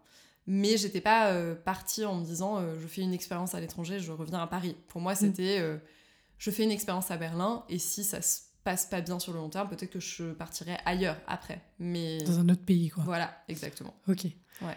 t'arrives alors du coup ça fait à peu près ça fait combien de temps? Deux ans que t'es à Berlin à ce Ça moment-là? fait à peu près deux ans, ouais. Mm. t'habitais où? J'ai habité partout. C'était horrible. t'es dans des dans les colocs? Ah ouais, j'ai vraiment tout fait. Non, mais- j'ai eu pas mal d'histoires de colloques horribles aussi. Euh, ouais, la vraie expérience berlinoise. vraiment bonne expérience berlinoise, quoi. Euh, D'ailleurs, j'ai vraiment dit... Là, ça fait... Je touche du bois. On a une table en bois, c'est parfait. Ça fait trois ans que je suis dans mon appart actuel. Je suis sur le contrat. Je suis la locataire principale, c'est un contrat à durée indéterminée. j'ai annoncé le jour où j'ai signé ce contrat qu'il fallait que le jour où je partirais de cet appart, il faudrait qu'on me tire par les cheveux. Que maintenant que j'ai enfin trouvé le Graal, non, euh, je rigole, mais honnêtement, c'était pas cool. J'ai fait vraiment beaucoup de colocs, de sous-locs. Euh, au tout début, j'ai fait vraiment, j'ai eu 4 mois de galère avant de trouver une location euh, long terme, on va dire, où j'ai vraiment fait des sous-locations, genre un mois, un mois et demi, en pensant à chaque fois que forcément j'allais trouver. Et non. Ensuite, j'ai eu une première colocation qui s'est pas bien passée, qui était à côté de Trap Tower Park, donc vraiment très loin, un peu paumé, euh, vraiment 15 minutes de la station Trap Tower Park, mais dans le sens de la forêt. Oui, il y a des lacs. Ouais, mais il y a même pas un ch'péti. Et ça c'est, j'étais avec un Allemand et ça s'est vraiment pas très bien passé du tout, ça s'est très mal fini. Et euh, je rentrerai pas dans les détails, mais euh, et ensuite, j'ai trouvé une autre colocation à côté de Oskreutz, euh, à Rummelsburg. Ça, c'était sympa. Ah, c'est très beau. C'était très sympa et euh, ouais, j'aimais bien habiter là-bas. Après, c'était une colocation, comme disent les Allemands, Zweck-WG, où on se parlait pas. En fait, ça se passait très bien, mais je voyais jamais mes colocs et c'était clairement utilitaire. Enfin, on n'avait pas du tout de vie de coloc. donc, c'était un peu solitaire, on va dire. Et après ça, euh, j'ai j'ai été euh, j'ai emménagé en colocation avec des amis à moi euh, ma meilleure copine de l'époque il y a eu quelqu'un qui est parti dans leur colocation et j'ai emménagé avec eux et c'était à Miteux sur Brunnenstrasse. Et c'est le meilleur appart dans lequel j'ai vécu et je suis encore triste d'avoir dû en partir. C'est bien d'habiter Miteux? Alors c'est un peu bizarre parce que c'est pas forcément cheap. Mais là, nous, on habitait, c'était plus vraiment le vers Bernauer Strasse, c'est cool. Ouais, c'est vraiment plus haut que Rosenthaler Platz. Mhm.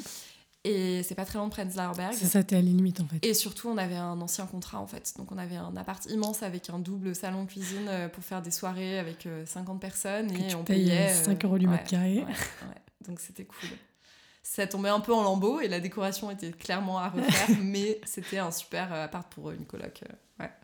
Et là, à l'époque, tu sortais à quel endroit? Il y avait des bars de prédilection partout. partout? Ouais. Euh, ouais, euh, je sortais. Où est-ce que je sortais C'était combien les entrées de club? Oh, me dis pas ça, ça me déprime. non, parce que on avait parlé avec euh, François Xavier, donc quelques épisodes avant. Honnêtement, euh, c'était, je pense, l'année où je suis arrivée à Berlin, je me souviens que la plupart des endroits, quand on payait 10 euros, c'était vraiment cher. la plupart des endroits, c'était 8, 5, 8 euros, quoi. Parce que lui, il racontait que le but, c'était de faire le plus de clubs différents en une nuit. Ouais. Mais on pouvait faire ça. Ouais, c'était ça. Hein. Moi, moi, au début, je faisais ça aussi, quoi. Ça m'est arrivé plusieurs fois de faire trois endroits différents dans la même nuit. Mais aujourd'hui, ça me... Enfin... T'imagines, 20 euros, 25 euros les entrées, mais c'est horrible, quoi. Après, honnêtement, je trouve ça un peu. Alors, peut-être que je dis ça aussi parce qu'aujourd'hui, j'ai quand même moins d'argent et que du coup, je me sens personnellement visée par la montée des prix. Mais ce que je trouve un peu triste, c'est que du coup, à l'époque, c'est vrai que moi, je faisais vraiment beaucoup la fête et j'ai aussi rencontré beaucoup de gens en faisant la fête, notamment mes meilleurs amis aujourd'hui, que j'ai rencontrés en teuf. Et je pense que c'était une certaine liberté aussi de pouvoir faire ça quasiment tous les week-ends ou tous les deux week-ends alors que j'avais pas un salaire énorme.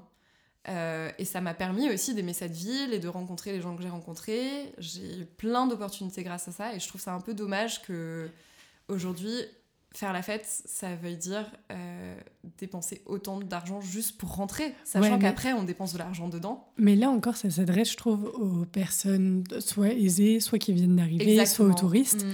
Sauf que du coup, tu penses pas que. Bon, là, on... c'est un peu triste, franchement. Ouais, mais on sort d'une période de pandémie, donc c'est peut-être aussi encore un peu particulier. J'espère que ça va changer, ou en mm. tout cas que ce sera pas le cas partout. Et puis, est-ce qu'il y aura pas des autres, de, nouveaux lieux alternatifs qui vont se développer à cause de ça? Je te donnerai des adresses.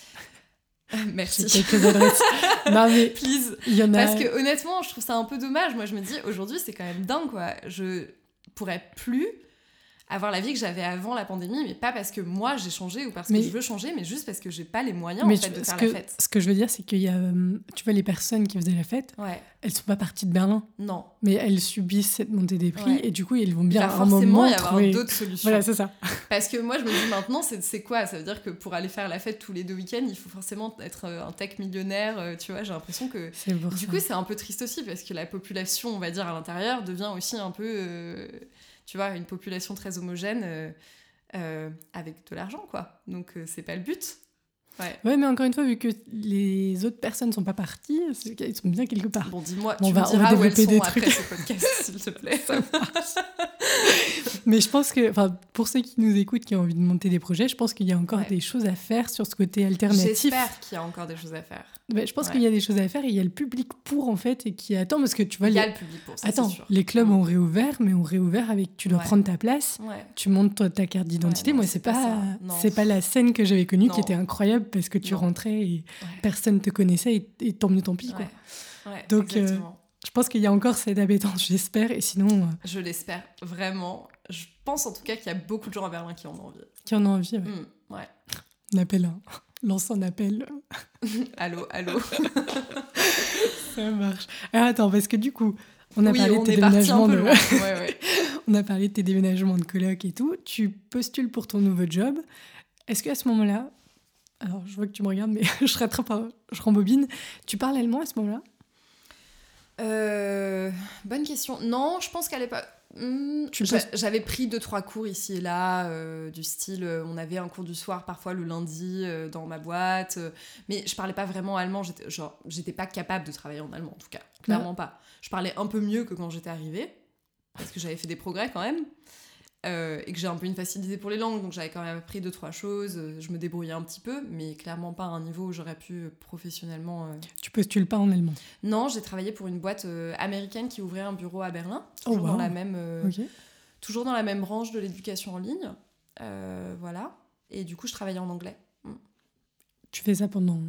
Pas très longtemps parce que en fait, le poste que j'avais était vraiment très similaire à ce que je faisais dans l'autre boîte. C'était vraiment euh, faire la même chose mais ailleurs un peu. Et je me suis assez vite rendu compte qu'en fait, ce qui me, me frustrait dans l'autre boîte me frustrait aussi là. Bah, normal. Parce que tu disais que ce qui te plaisait, c'était de commencer en fait, Ouais. c'est Hum, c'est surtout qu'en fait, euh, tout ce que je faisais dans ce deuxième poste, du coup, je l'avais déjà fait dans l'autre boîte. Et que du coup c'était pas très enthousiasmant et que je connaissais aussi tous les problèmes qui avaient tout, on va dire tous les obstacles que j'avais rencontrés dans mon ancien poste je savais qu'ils se représenteraient là et que il n'y avait pas vraiment de solution et du coup je me suis assez vite rendu compte que ce serait pas forcément une super expérience sur le long terme mais ça m'a permis de rencontrer mon employeur d'après toujours dans la tech euh, qui était du coup un- une boîte américaine qui s'appelle Webflow et j'ai travaillé pour eux pendant un an et demi. Voilà. Et là, j'ai été débauchée par eux. Et je voulais partir, donc c'était parfait. Et, et j'ai travaillé du coup à distance avant le. J'ai travaillé en home office avant le home office. Euh, voilà, avec une équipe qui était à San Francisco et moi j'étais à Berlin. Il y avait un sacré décalage horaire quand même. Ouais, c'était difficile. Ouais, c'était vraiment difficile. Et tu devais implanter la boîte en Allemagne? Non, pas du tout. J'étais community manager. Aux États-Unis? euh, Pour toute la, enfin pour le monde entier quoi. Ok. C'était une communauté en ligne principalement. On avait euh, un forum, c'est des utilisateurs d'un software en ligne, donc c'est pas une communauté. euh, voilà. Et après, moi, ce que j'ai fait par contre quand j'étais community manager, c'est que j'ai contribué à développer des chapitres dans certaines villes qui étaient particulièrement actives. Et j'ai fait des événements dans plusieurs villes, à Londres, à New York. euh, on en a eu une à San Francisco aussi. En présentiel. Ouais, en présentiel. Ouais, à Berlin aussi. Ouais. Voilà. Donc tu t'es déplacée dans plusieurs pays du monde. Je me suis T'avais une déplacée- équipe? J'étais toute seule. non, j'étais toute seule. Après, sur place, on avait. C'était une boîte qui était euh, vraiment un peu en avance sur son temps. euh, Webflow, enfin, qui est toujours d'ailleurs, puisqu'ils existent toujours et qui vont très bien. Euh, c'est une boîte qui, a commencé à travailler en remote avant tout. Donc, 80% de l'équipe était déjà en remote. En fait, ça veut dire qu'ils avaient des gens dans, dans plusieurs pays dans le monde entier, euh, en full-time, euh, à distance, quoi. Et dans le bureau à San Francisco, il y avait la, petite équipe cœur, on va dire, de 20 une vingtaine de personnes, mais la plupart des gens n'étaient pas à San Francisco. Et donc, quand moi, j'allais quand je suis allée à Londres ou quand je suis allée à New York, il y avait des collègues qui travaillaient là-bas, euh, voilà, que j'ai rencontrés du coup sur place et qui m'ont aidé sur place. euh. Et tu. Alors, parce que si je comprends bien, tu passes du coup de ces petites équipes toutes ensemble à Berlin côté famille Mm. à du remote euh, depuis Ouais. Fran- San Francisco. Ouais. Ça se passe comment? Tu vas dans des espaces de coworking, tu travailles de chez toi? Honnêtement, ça s'est pas super bien passé. Pas parce que je pense que la boîte était honnêtement géniale. Je pense pour deux raisons. La première raison, c'est que euh, je le referais pas pareil, mais j'avais ouais, un espace de coworking, mais euh, j'avais du mal à motiver pour y aller tous les jours. Euh, souvent, j'allais dans des cafés. Je faisais souvent pas toute la journée dans un endroit. J'allais dans un café quelques heures, ensuite je rentrais chez moi, ou je commençais chez moi, puis j'allais dans un café. Mais j'étais pas hyper structurée. J'avais pas, on va dire. Par exemple, je pense que si je le refaisais aujourd'hui, j'aurais peut-être un co-work buddy, on va dire, euh, quelqu'un avec qui je vais au coworking space tous les jours, qui, avec lequel il y a une accountability, on va dire, où je, Mhm. voilà, on peut se checker un petit peu et se dire, ok, on y va tous les deux, on se retrouve, comme ça, ça te force un peu à sortir de chez toi. Euh, et donc, j'étais pas euh, très structurée par rapport à ça. Et la deuxième chose, je pense, c'est que je me suis rendu compte qu'en fait, ça, pour le coup, là, j'ai vraiment basculé dans une boîte où c'était vraiment tech hardcore.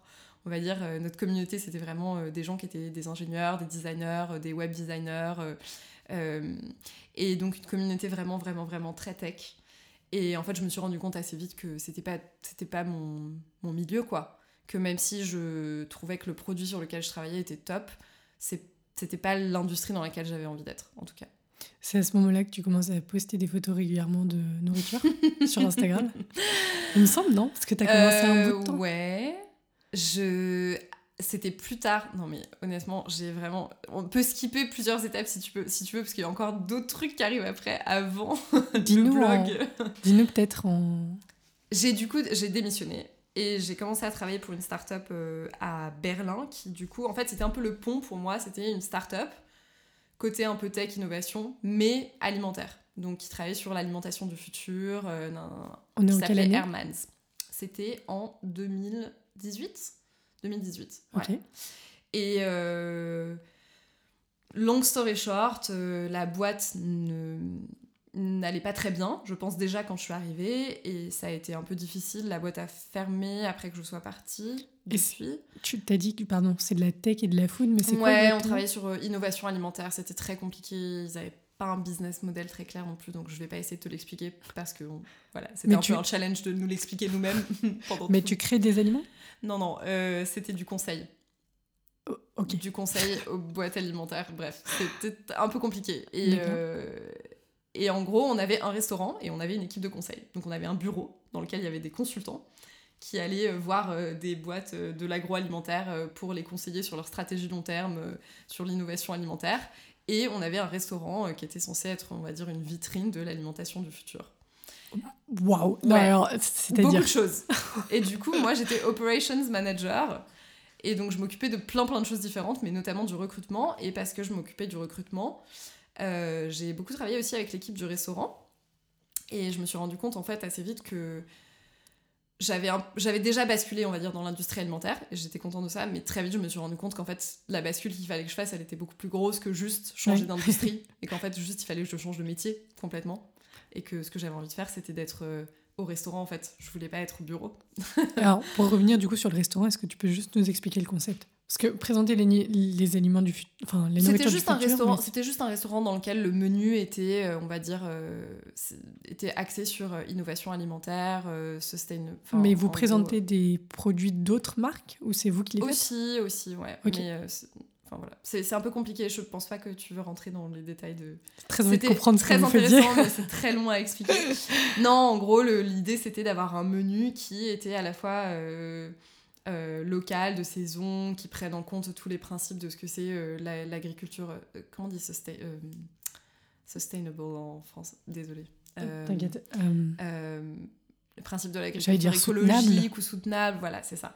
Et on travaillait en partenariat avec des marques qui faisaient des produits, par exemple, qui développaient euh, des laits à partir de protéines végétales euh, ou ce genre de choses que nous on utilisait après ou que le chef utilisait dans la cuisine ou dans le menu. c'est hyper Voilà. stylé. Attends, c'est quand même un concept quand même assez génial. Mais ça a pas, ça marchait bien? Non, Ok. c'était c'était très cher et Ah oui. non. C'était tr- c'était très cher pour ce que c'était. En même temps, le problème, c'est que les produits étaient chers aussi, et c'était un espace qui était immense. Je pense que c'était un peu difficile, le, le concept, c'était sur Torstrasse, euh, voilà. c'était un peu difficile. Il n'y avait pas un concept très clair entre euh, est-ce que c'est un café, est-ce que c'est un endroit pour le déjeuner? C'était Vraiment sur, euh, sur Rosenthalerplatz. Donc euh, à côté, euh, passer le coin de, de Sankt, Sankt Oberholz, qui est le café qui fait l'endroit. Mais oui, parce que ça, je connais. Et il, il s'appelait comment à gauche de Sankt Oberholz. Hermans. Mais je crois que j'y ai mangé, en fait. C'était très bon, mais franchement, moi j'y allais très souvent, euh, même avant de bosser pour eux, pour euh, bosser.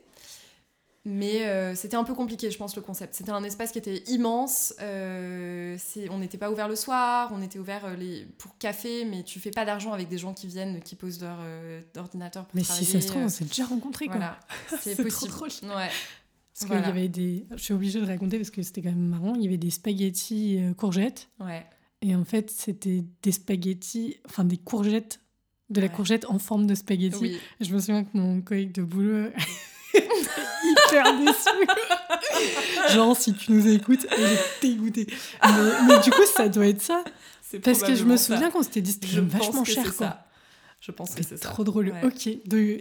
la déco était très moderne aussi, non Très Avec moderne. ce plafond. Ouais, ouais, ouais. Je me souviens du Mm. plafond qui était un peu space, non Mm.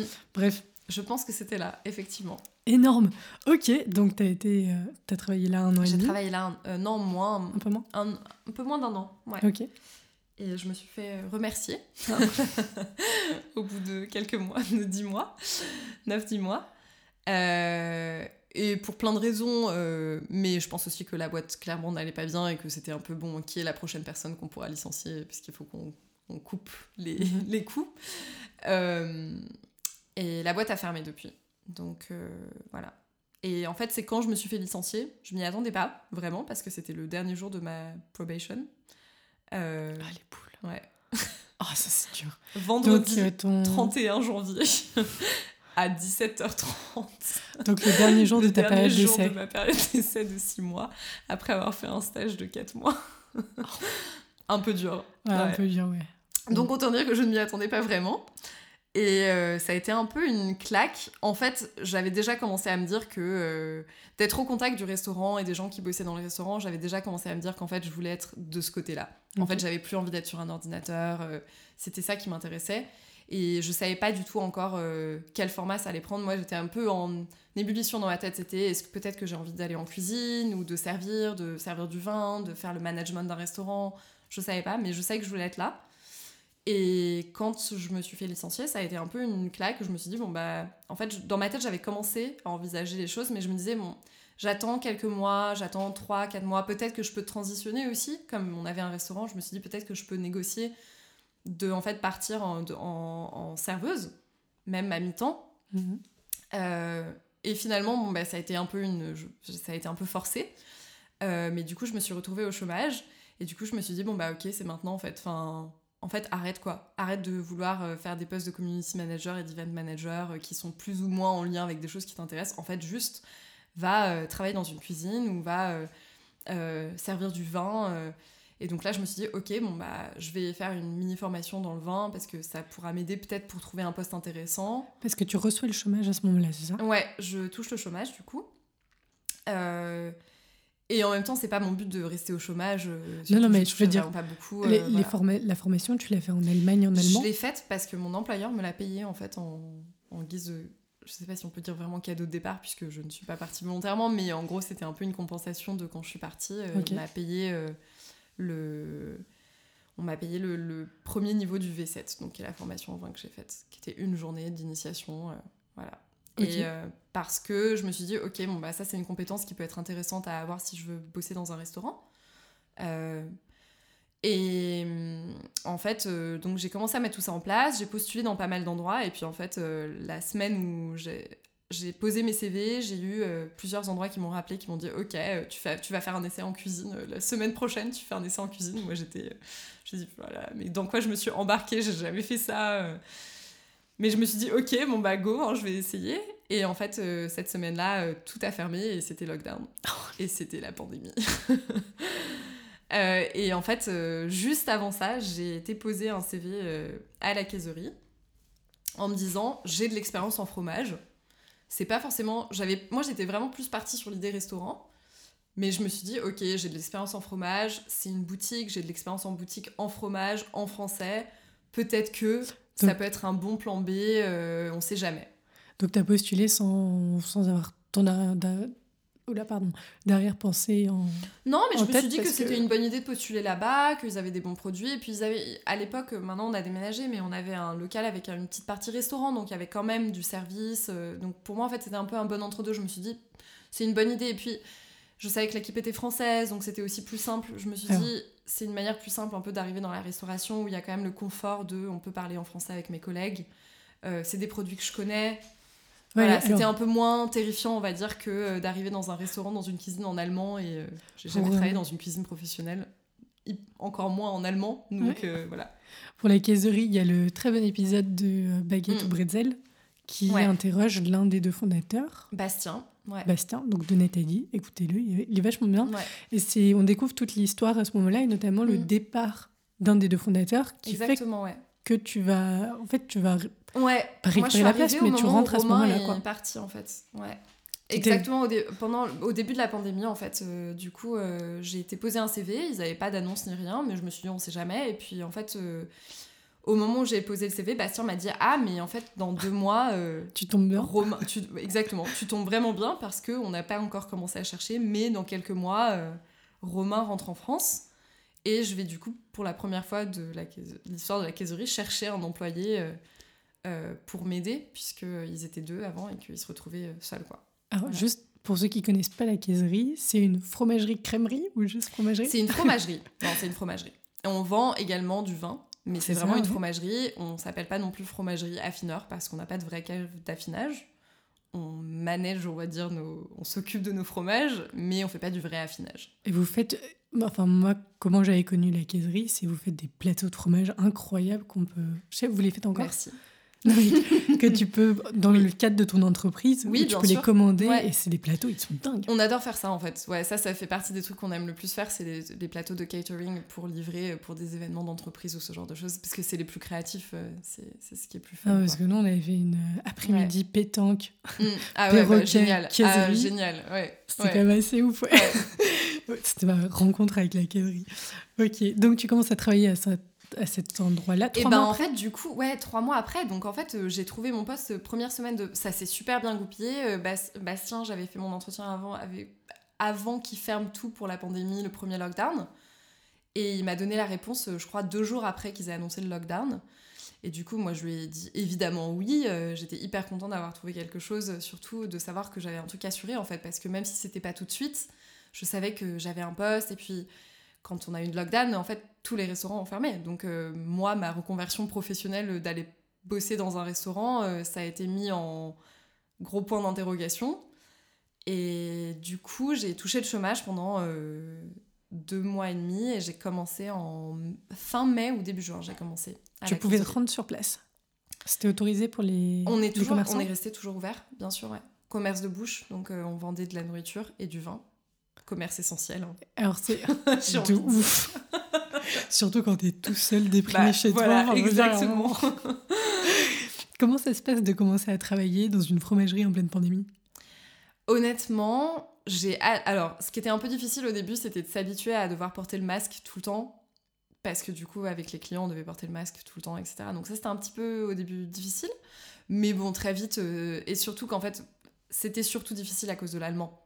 Parce qu'au début, quand j'ai commencé à travailler à la fromagerie, enfin, je me débrouillais en allemand, mais j'étais pas du tout prête pour ça. Enfin, je veux dire, euh, des gens qui me demandent des questions sur le fromage en allemand à travers Ouais, le masque, euh, non mais c'était compliqué. Et au début, c'était un peu dur, hein. vraiment, je devais tout le temps demander, mais mes collègues ont été trop cool, ils sont tous les deux bilingues, euh, Jules et Bastien, donc euh, ils m'ont beaucoup aidé au début, et en fait, j'ai fait des progrès hallucinants, quoi, grâce à ça. Et, euh, et après, honnêtement, pendant l'hiver, euh, le- le- noir de l'année dernière, de pandémie, euh, C'était Vraiment, bien. tout était fermé, c'était horrible. Enfin, je voyais deux amis, je pense. c'est- Alors, ouais. pour ceux qui l'écouteront dans le futur, ça avait été au point qu'ils avaient supprimé la vente avait- de Glühwein sur la rue. Mais pas seulement ça, il y a un moment où ils ont interdit de boire de l'alcool Ouais, dans la rue. C'était fou quand Et même. c'était en décembre, donc quand même le point de Donc déjà de- voilà, désespoir des gens déjà pour le fait qu'ils aient besoin d'aller boire dans la rue à deux une bière sur le bord d'un trottoir en Puis tu restes décembre. pas des heures, quoi. horrible. Ah, C'était vraiment. Et puis ça a duré longtemps, quoi. Et Ça donc là, vous avez été fermé, fermé? On a été ouvert tout- toute la période. Ouais, vous, vous restiez ouvert. Et en fait, pour moi, ça a été une super expérience, honnêtement, parce que c'était génial. En fait, on a eu beaucoup de clients qui sont devenus des clients très réguliers. Les gens venaient toutes les semaines. Et en fait, c'est devenu un peu, je pense, pour beaucoup de gens, un Ah bah, la sortie, bah oui. la sortie de la semaine. Et puis le fait aussi que moi, j'adore travailler à la fromagerie parce que je pense que j'ai vraiment en moi l'âme d'une commerçante de quartier. J'adore connaître tous les gens qui viennent. Ouais, tu, Et tu leur poses des questions et tout, ouais. Ouais, je suis pas. euh, je vais pas. euh, Parfois, il y a, il y a des gens qui ont aussi pas envie de parler. Je vais pas euh, forcément leur poser des questions qu'ils ont, auxquelles ils ont pas envie de répondre, etc. Mais j'ai très bonne mémoire des gens. Donc, je me souviens toujours. J'arrive à reconnaître en fait les gens quand ils viennent plusieurs fois. Et je me souviens souvent aussi de leur euh, commande, de ce qu'ils prennent. Et pour moi, Oh, c'est un des plus grands plaisirs. Donc, ça veut dire qu'après, j'arrive à, à pouvoir conseiller aussi des choses qu'ils n'ont pas pris avant, mais que certainement ils vont aimer en fonction des choses qu'ils ont pris la dernière fois. Il y a un level, les gens, mais alors. Et ça, pour moi, pendant la pandémie, j'ai trouvé ça génial parce qu'en fait, euh, on avait vraiment, j'ai j'ai trouvé en tout cas qu'on avait vraiment créé un lien avec plein de clients qui venaient régulièrement. Et le fait aussi d'avoir juste un lien humain, parce que c'est vrai que moi, j'avais la chance d'aller tous les jours au travail et de parler avec des gens tous les jours. Mais la plupart des gens qui venaient nous voir, c'était peut-être la seule sortie qu'ils faisaient dans la semaine. Et on a, j'ai vraiment eu l'impression qu'avec plein de clients, on a développé une relation où on parlait beaucoup en fait. On parlait de tout et de rien, de la vie. On se plaignait beaucoup euh, des mesures du corona, euh, des dernières nouvelles. Mais en fait, ça faisait tellement de bien d'avoir ce lien, euh, ce lien social au quotidien. Et ça a été vraiment une super expérience pour moi. Ouais, j'ai vraiment aimé parce que j'ai trouvé, j'ai trouvé que ça, ça rapprochait en fait les gens et, et juste aussi le fait de vendre un produit d'exception qui fait plaisir aux gens. Je veux dire, je leur vends pas du papier Ouais, toilette. c'est quand même quoi. incroyable, ouais. Et du coup, je savais aussi que les gens qui venaient à la caisserie, bah, forcément aussi, je crois qu'il y avait pas mal de gens qui avaient un peu plus d'argent pendant le lockdown parce qu'on pouvait vraiment rien faire. Et du coup, plus de gens qui venaient plus souvent se faire plaisir. Euh, le vendredi soir, le samedi soir, on avait tous nos clients qui venaient euh, toutes les semaines se faire leur plateau euh, pour leur date du vendredi soir avec leur bouteille de vin. Et c'était génial, quoi. Et moi, j'adorais ça. Enfin, je les voyais toutes les semaines et toutes les semaines, on composait un petit plateau différent ensemble. Et ça a été vraiment une bonne expérience. J'ai vraiment bien aimé, en tout cas, être ce lien, ce, ce connecteur, quoi. À ce moment-là, vous développez aussi toute la proposition gamme vin? Alors, il y avait déjà du vin euh, à la fromagerie depuis le début. Mais vous faisiez déjà les, dé- les dégustations ou c'est venu Non, après non, non. Et ça, euh, c'est pas la fromagerie, c'est moi. Parce que moi tu utilisais le local de la fromagerie, c'est pas ça? J'ai utilisé euh, la première fois. Que Je je crois que j'ai vu ça, J'en ai fait qu'un. Le local de la fromagerie, tout à fait. ok. Mais c'est quelque chose de séparé, ouais. Ok, donc en tout cas, tu connaissais comment ça se passe? On te forme au vin? C'est-à-dire on te fait goûter toutes les bouteilles ou... Non, euh, pas du tout. Alors à la fromagerie, surtout quand moi je suis arrivée, on avait vraiment une très petite offre de vin. euh, on en avait une dizaine, je crois, donc vraiment euh, basique. Euh, le focus c'est vraiment sur le fromage et c'était plus hi- histoire d'avoir des choses qui vont avec le Non, fromage, on quoi. t'a dit voilà. ça, ça va avec ça, avec ça. Et comme la raison pour laquelle on a des baguettes et du beurre, voilà. Euh, et hum, comment dire Moi, j'ai essayé, oui, au début, toutes les bouteilles, pas en une fois, hein, mais progressivement, on, on les a ouvertes. Et puis, au on avait aussi, pendant toute la période de l'été, le service. Donc, euh, quand on faisait du service et qu'on ouvrait une bouteille, je- enfin, au début, en tout cas, je goûtais les bouteilles, euh, voilà, quand on en ouvrait une. euh. C'est quoi le service? Vous avez un bar? On avait un- une partie restauration dans l'ancien local, ouais. Ok, et maintenant? On a déménagé et on a Oui. fait de la restauration. C'est compliqué. hein. Il n'y a, plus Ouais. de, y a plus de restauration là du coup. Non. C'est quoi emporter Euh, c'est compliqué parce qu'en fait, on loue encore l'ancien local et on cherche un repreneur. D'ailleurs, avis, si quelqu'un cherche un local, euh, on cherche un repreneur pour l'ancien local. Alors explique-nous un peu parce que vous avez un contrat et il faut récupérer le Exactement. contrat. Non, euh, alors notre contrat se termine à la fin de l'année, mais c'est juste qu'on paye un loyer pour rien, donc euh, ce serait bien de trouver un repreneur avant, quoi. Voilà. Parce qu'on a acheté, Bastien a acheté, en fait, le nouveau local. Il est Ah, ok. devenu propriétaire et du coup, on loue encore l'ancien. Euh, voilà. Et si on peut ne pas le louer pour rien, c'est mieux. Voilà. Ça marche. Voilà. Et J'allais dire-. J'allais dire, je connais un artiste conceptuel qui a une collection très cher. mais- Concept fromage, art conceptuel, mais on est. Bref, c'était un petit aparté. Ok, non, tu, tu disais que vous aviez changé de local, qu'il y avait cette offre de vin. Et que, Ouais, en on fait, a agrandi l'offre de vin quand on a déménagé dans le nouveau local. parce qu'il est plus grand. Euh, il est plus grand et euh, ouais, c'est une partie qu'on avait envie de développer. Moi, j'ai un peu poussé ça aussi parce qu'entre temps, j'ai fait du coup une formation, euh, j'ai continué ma formation de, de sommelière. C'était combien de jours? Enfin, je veux dire, c'est. Un an. Non, mais. Enfin, parce que tu disais que le, ton ancien patron t'avait payé un jour. Oui, voilà, ça c'est le. Alors, j'ai fait une formation qui s'appelle le V7, W-S-E-T, qui est un peu la formation la plus reconnue, on va dire, euh, au niveau international euh, dans le vin. C'est une formation, c'est assez. Enfin, c'est pas forcément professionnalisant au niveau 1 ou 2, mais en tout cas, c'est une formation que aussi bien les pros peuvent faire que si on est à l'université, qu'on étudie le vin, euh, voilà. Et c'est reconnu un peu partout. Il y a quatre niveaux. ça, c'est une formation, donc c'est. Pardon. Non, mais je veux te dire, ça t'ouvre des, des postes. Enfin, c'est une certification. C'est une certification. Ok. Donc il n'y a pas de. Ça valorise ton C'est pas une université, hein, donc euh, c'est pas, on n'a pas un conseiller d'orientation qui nous dit ok, bon, bah là vous pouvez postuler là. C'est pas du tout ça, c'est vraiment une certification professionnelle qui certifie un certain niveau de, de connaissances. Ok. Voilà. Et que euh, des gens qui sont aussi bien euh, vignerons, qui font du vin ou qui vendent du vin, donc côté marketing, ou qui sont dans le business du vin, ou qui. Enfin qui travaillent dans un restaurant peuvent faire. Donc c'est vraiment tous les aspects, ça va du service à l'agriculture, vraiment comment on s'occupe d'un vignoble, à euh, la transformation du vin, à la vinification. C'est vraiment tous les aspects. Donc euh, c'est en ligne? C'est il y a plusieurs manières de le faire. Moi, j'ai fait une formation qui était à moitié en self-study, donc à moitié en... avec un livre, toute seule, et à moitié en personnel. Mais on peut la faire également complètement en ligne. Euh, sachant que à partir d'un certain niveau, faire une formation que en ligne pour le vin, ça n'a pas trop de sens, je pense, parce que euh, on n'a pas du tout la même expérience quand on apprend avec un professeur en vrai à goûter et à reconnaître le vin. Euh, en tout cas pour le niveau 3 que moi du coup j'ai fini là. j'ai fait du coup, après avoir fait un an d'études par moi-même, avec le matériel que du coup on paye pour le cours et on reçoit le matériel chez nous. c'est un, un, énorme bouquin, en gros, voilà. Le retour aux études. Qu'on doit connaître par cœur, plus ou moins. Euh, j'ai fait ensuite une semaine intense où j'ai eu un professeur en présentiel et j'étais avec d'autres personnes dans une salle de classe tous les jours à Berlin. Ouais. Et. Vous n'avez pas sur les vignes en fait? Non, non, non. Pas dans ce, pas dans ce cadre-là, non. Ok, et là on fait des dégustations? Exactement, c'est une formation à la fois théorique et euh, pratique, donc, euh, et on a un examen après. Euh, et dans l'examen, il y a une partie qui est pratique, donc du, ce qui s'appelle du blind, enfin tasting, donc on ne sait pas quel vin on goûte et on doit faire des fiches de dégustation, de description du vin, et une partie théorique qui est assez énorme, avec des questions qui sont vraiment, enfin voilà, comme je l'ai dit, ça, ça touche plein de sujets qui vont de comment euh, on s'occupe d'un vignoble et quels sont les choix qu'on peut faire dans un vignoble et comment ça va influencer le produit fini.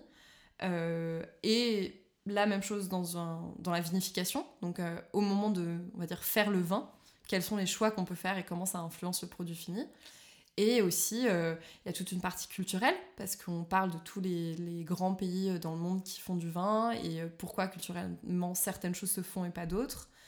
Euh, ça parle aussi de plein de choses qui ont trait avec l'histoire. Euh. Enfin voilà, c'est vraiment... Euh, c'est très vaste, on va dire. Tu vois, ça me fait penser au, à la Cité du vin de mmh. Bordeaux. J'y suis allée, bien sûr. C'est quand même assez... C'est génial. C'est vraiment ouf. Hein. C'est génial et si tu vous n'êtes jamais allé, je vous le conseillerais vraiment. C'est un super. tu le fais en plusieurs jours, non? Je l'ai. Moi, j'y suis allée trois fois. Ouais. J'ai fait à chaque fois des parties différentes parce que c'est un peu trop, trop, de le faire en une fois. Ouais. Ouais, ouais. J'y avais été une journée, j'avais ouais, pris l'exposition mm. en plus. Et ah ouais, c'est trop fou. Hein. Mm. Ouais, ouais. Ok, donc tu fais cette certification. Et comment ça se passe en fait euh, J'ai un peu poussé aussi à la fromagerie. Bah, forcément, avec Bastien, on, discute et euh, c'est sûr que je, je pense que c'est intéressant pour nous de, proposer plus de vin et donc euh, on a un peu développé l'offre. on a rajouté des produits à la gamme. Voilà. Et là, en ce moment, tu es en train de développer aussi à côté Alors, moi, je viens de lancer une activité euh, euh, parallèle, donc euh, en indépendante, qui s'appelle Wine with Anaïs. Voilà. Et c'est une activité où, en gros, moi, j'aimerais bien me faire vraiment des, des, workshops et des tastings sur le vin. j'ai commencé pour l'instant avec des. J'ai fait un premier événement il y a deux semaines qui s'est super bien passé.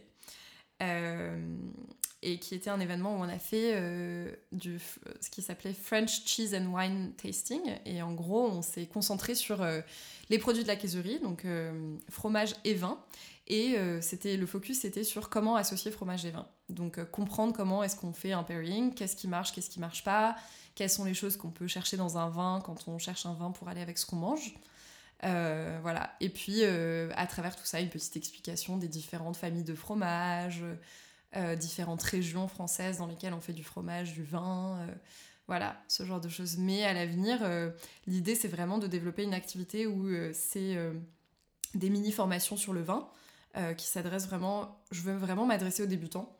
Euh, c'est important pour moi. Ça a été important dans tous les, tous les projets que j'ai fait dans ma vie. Je veux vraiment, euh, on va dire, vulgariser des sujets qui sont compliqués parce que je pense qu'ils sont fascinants et qu'on peut en tirer énormément de plaisir. Et j'ai envie de faire partager à tout le monde ces sujets qui peuvent paraître d'abord compliqués, mais qui je pense sont pas si difficiles que ça une fois qu'on a un peu les clés pour les comprendre. Donc le vin, euh, et du coup, c'est un projet qui s'adresse vraiment aux débutants. Et pour l'instant, j'ai commencé avec des French Cheese and Wine Tasting parce qu'on a encore du coup l'ancien local euh, qui est un peu inutilisé. Et du coup, tant qu'on a ce local, euh, c'est assez facile pour moi de mettre en place des événements dans lesquels il y a aussi du fromage parce qu'on a tout l'équipement là-bas. Et l'idée, ce serait progressivement de développer des workshops qui soient vraiment plus axés sur le vin euh, pas forcément d'ailleurs du tout qu'avec les vins de la caisserie. J'aimerais beaucoup aussi travailler avec euh, euh, des bars à vin ou des, des, magasins de vin à Berlin pour faire ça en partenariat avec eux aussi. Je pense notamment à Tastavin. Forcément, voilà, si tu nous écoutes. Je connais très bien leur magasin à la Arminius Markthalle, l'original, et je suis allée plusieurs fois à leur bar à la Arminius Markthalle à Moabit, et j'adore. Et voilà, l'idée en gros, ce serait de proposer des mini-workshops euh, sur le vin pour les débutants, euh, pour aider tout le monde à. Voilà, tous les gens qui ont envie de se faire plaisir avec une bonne bouteille de vin, mais qui n'ont pas envie de devenir un expert. C'est en français, en anglais en allemand? Ça peut être tout. En italien En espagnol? Alors, euh, italien, espagnol, je pourrais essayer, hein, mais Pour l'instant, euh, anglais. Ok. Euh, sachant que l'idée, ce serait aussi que si c'est des groupes euh, privés où les gens parlent seulement français, seulement allemand, je pourrais aussi adapter, je peux le faire en allemand ou en français. Ce que je voulais te demander, on vient entre potes, on vient seul? Alors, premier événement que j'ai fait, la plupart des gens sont venus avec quelqu'un. Je pense c'est un peu les gens ont un peu peur de venir à un tasting tout seul mais en fait il faut pas parce qu'on était tous autour d'une table et que euh, à la fin de la soirée tout le monde était copains donc euh, après après après cinq verres de vin c'est voilà. Euh, non les gens sont venus en couple entre copines ou une copine qui a ramené une autre copine qui connaissait une collègue voilà, donc euh, je pense qu'on peut venir à plusieurs, à deux, tout seul. Euh, tout seul, c'est bien aussi. Il euh, n'y a pas besoin de venir à plusieurs, en fait, pas besoin d'avoir un compagnon pour faire le testing. c'est ouvert à tout le monde, quoi. Et après, l'idée, ce serait aussi de pouvoir faire ça pour des groupes qui ont envie de se faire plaisir. des groupes déjà formés, on va dire, qui veulent faire une activité. un anniversaire. Voilà, un anniversaire, un enterrement, de vie de jeune fille. voilà. Mm. Tu proposes ça pour les entreprises aussi? Ce serait l'idée, ouais. ouais. Ouais, de proposer ça pour les entreprises aussi. Euh, pour l'instant, c'est une offre que j'ai pas encore vraiment eu le temps ni le. Voilà, j'ai pas encore eu le temps de développer ça euh, de manière spécifique, mais je pense que ça se fera de manière assez organique. Moi, l'idée que j'ai en tout cas avec ce projet, c'est je me dis, je commence et ensuite je vois où ça me mène. Donc euh, j'ai pas, pas tout est ouvert en fait. Je, je, pourrais oui faire des événements pour des entreprises, des particuliers, des événements privés. ce dont j'ai envie, c'est de partager ma passion, c'est de c'est que les gens se fassent kiffer. J'ai envie que les gens euh, se disent euh, c'est en fait c'est génial, bien manger, bien boire, ça rapproche, euh, on peut se faire vraiment plaisir. c'est quelque chose qui rend heureux dans la vie, c'est des plaisirs simples. voilà, j'ai envie de j'ai envie de faire plaisir aux gens et j'ai envie qu'ils se fassent plaisir et donc sur tous les sous tous les formats possibles. Voilà, autour du vin et de l'alimentation. Et, et, je pense que mon idée, c'est un petit peu de voir, euh, de me dire, bon, bah, si quelqu'un me propose euh, d'adapter le format pour le faire dans une entreprise, et eh ben super, j'adapte le format, on le fait dans une entreprise, on trouve un format qui convient, et après, une fois que ce format il est fait une fois, je peux ensuite le proposer euh, à d'autres entreprises sous le même format. Voilà. Alors, parce que tu as Wayne with Anaïs, mais le Mhm. tout premier projet, c'était Food ou Eat? Alors, euh, ça, c'est un projet que- avec lequel j'ai jamais forcément voulu faire de l'argent. C'était plus un projet euh, pour m'occuper pendant ces trois mois au début du confinement, du coup. Ah oui, Puisque, c'était euh, en fait, j'ai en su fait. très vite que j'allais avoir le job à la fromagerie. Mais je savais aussi que je commençais que deux, trois mois plus tard. Et euh, me connaissant, voilà, on était en lockdown entre quatre murs, je n'avais pas de travail, pas à chercher du travail. Donc je me suis dit, bon, bah, qu'est-ce que je vais bien pouvoir faire de ma vie?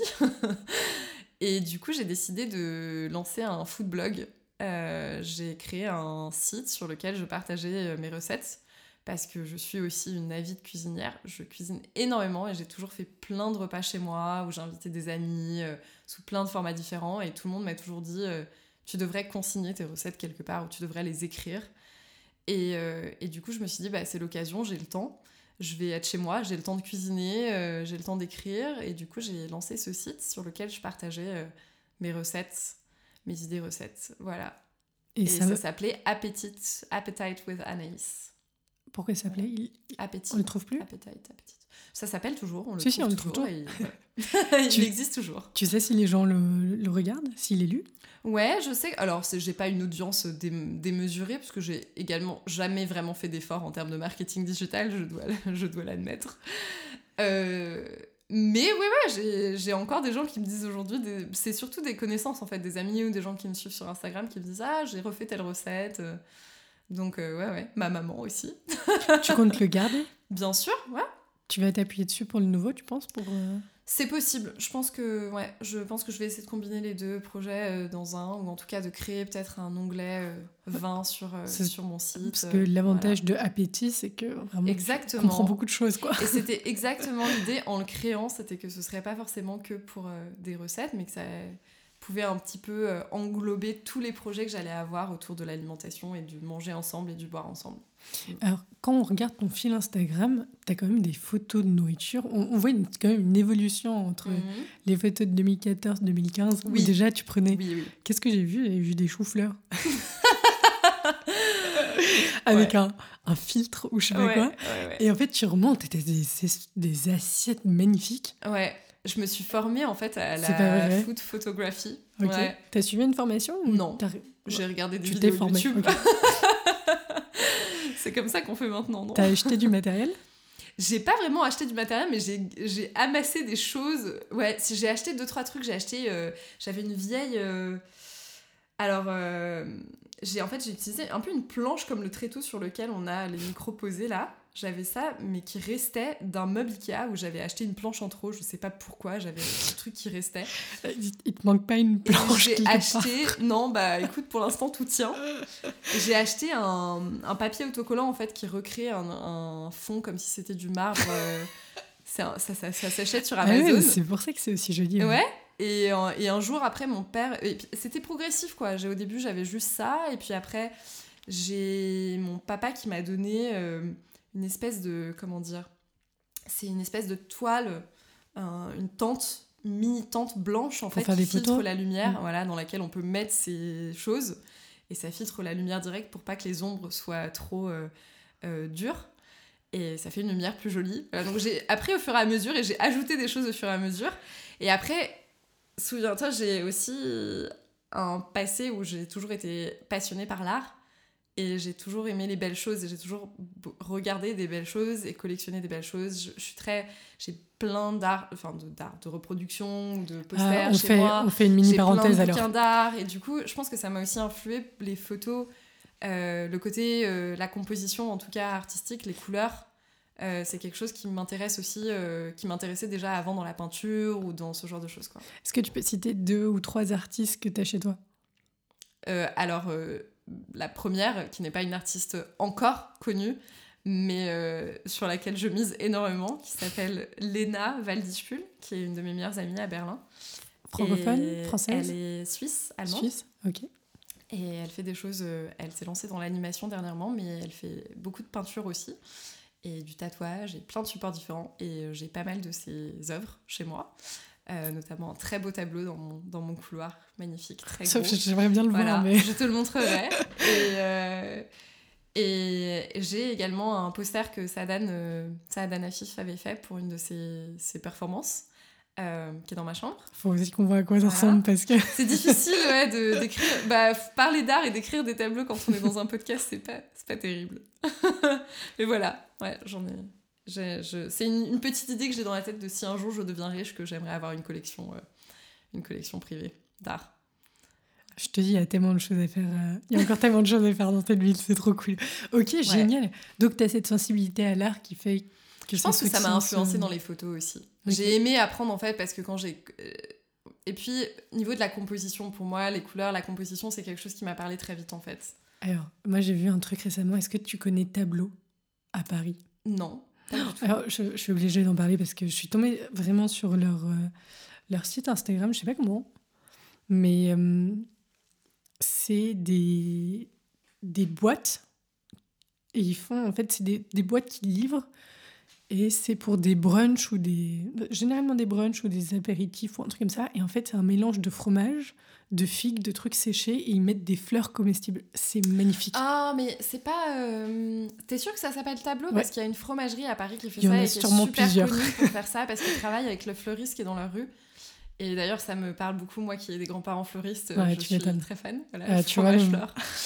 Et ils sont hyper connus, ils viennent d'avoir un article d'ailleurs dans un magazine euh, parce qu'ils font des plateaux avec des fleurs euh, et du coup des plateaux de saison où euh, les fleurs changent en fonction des saisons et les fromages changent en fonction Après, des saisons. C'est Je magnifique. pense que c'est la Ça vibe me- un peu du moment, mais eux, ils font Je suis vraiment tellement en, fan.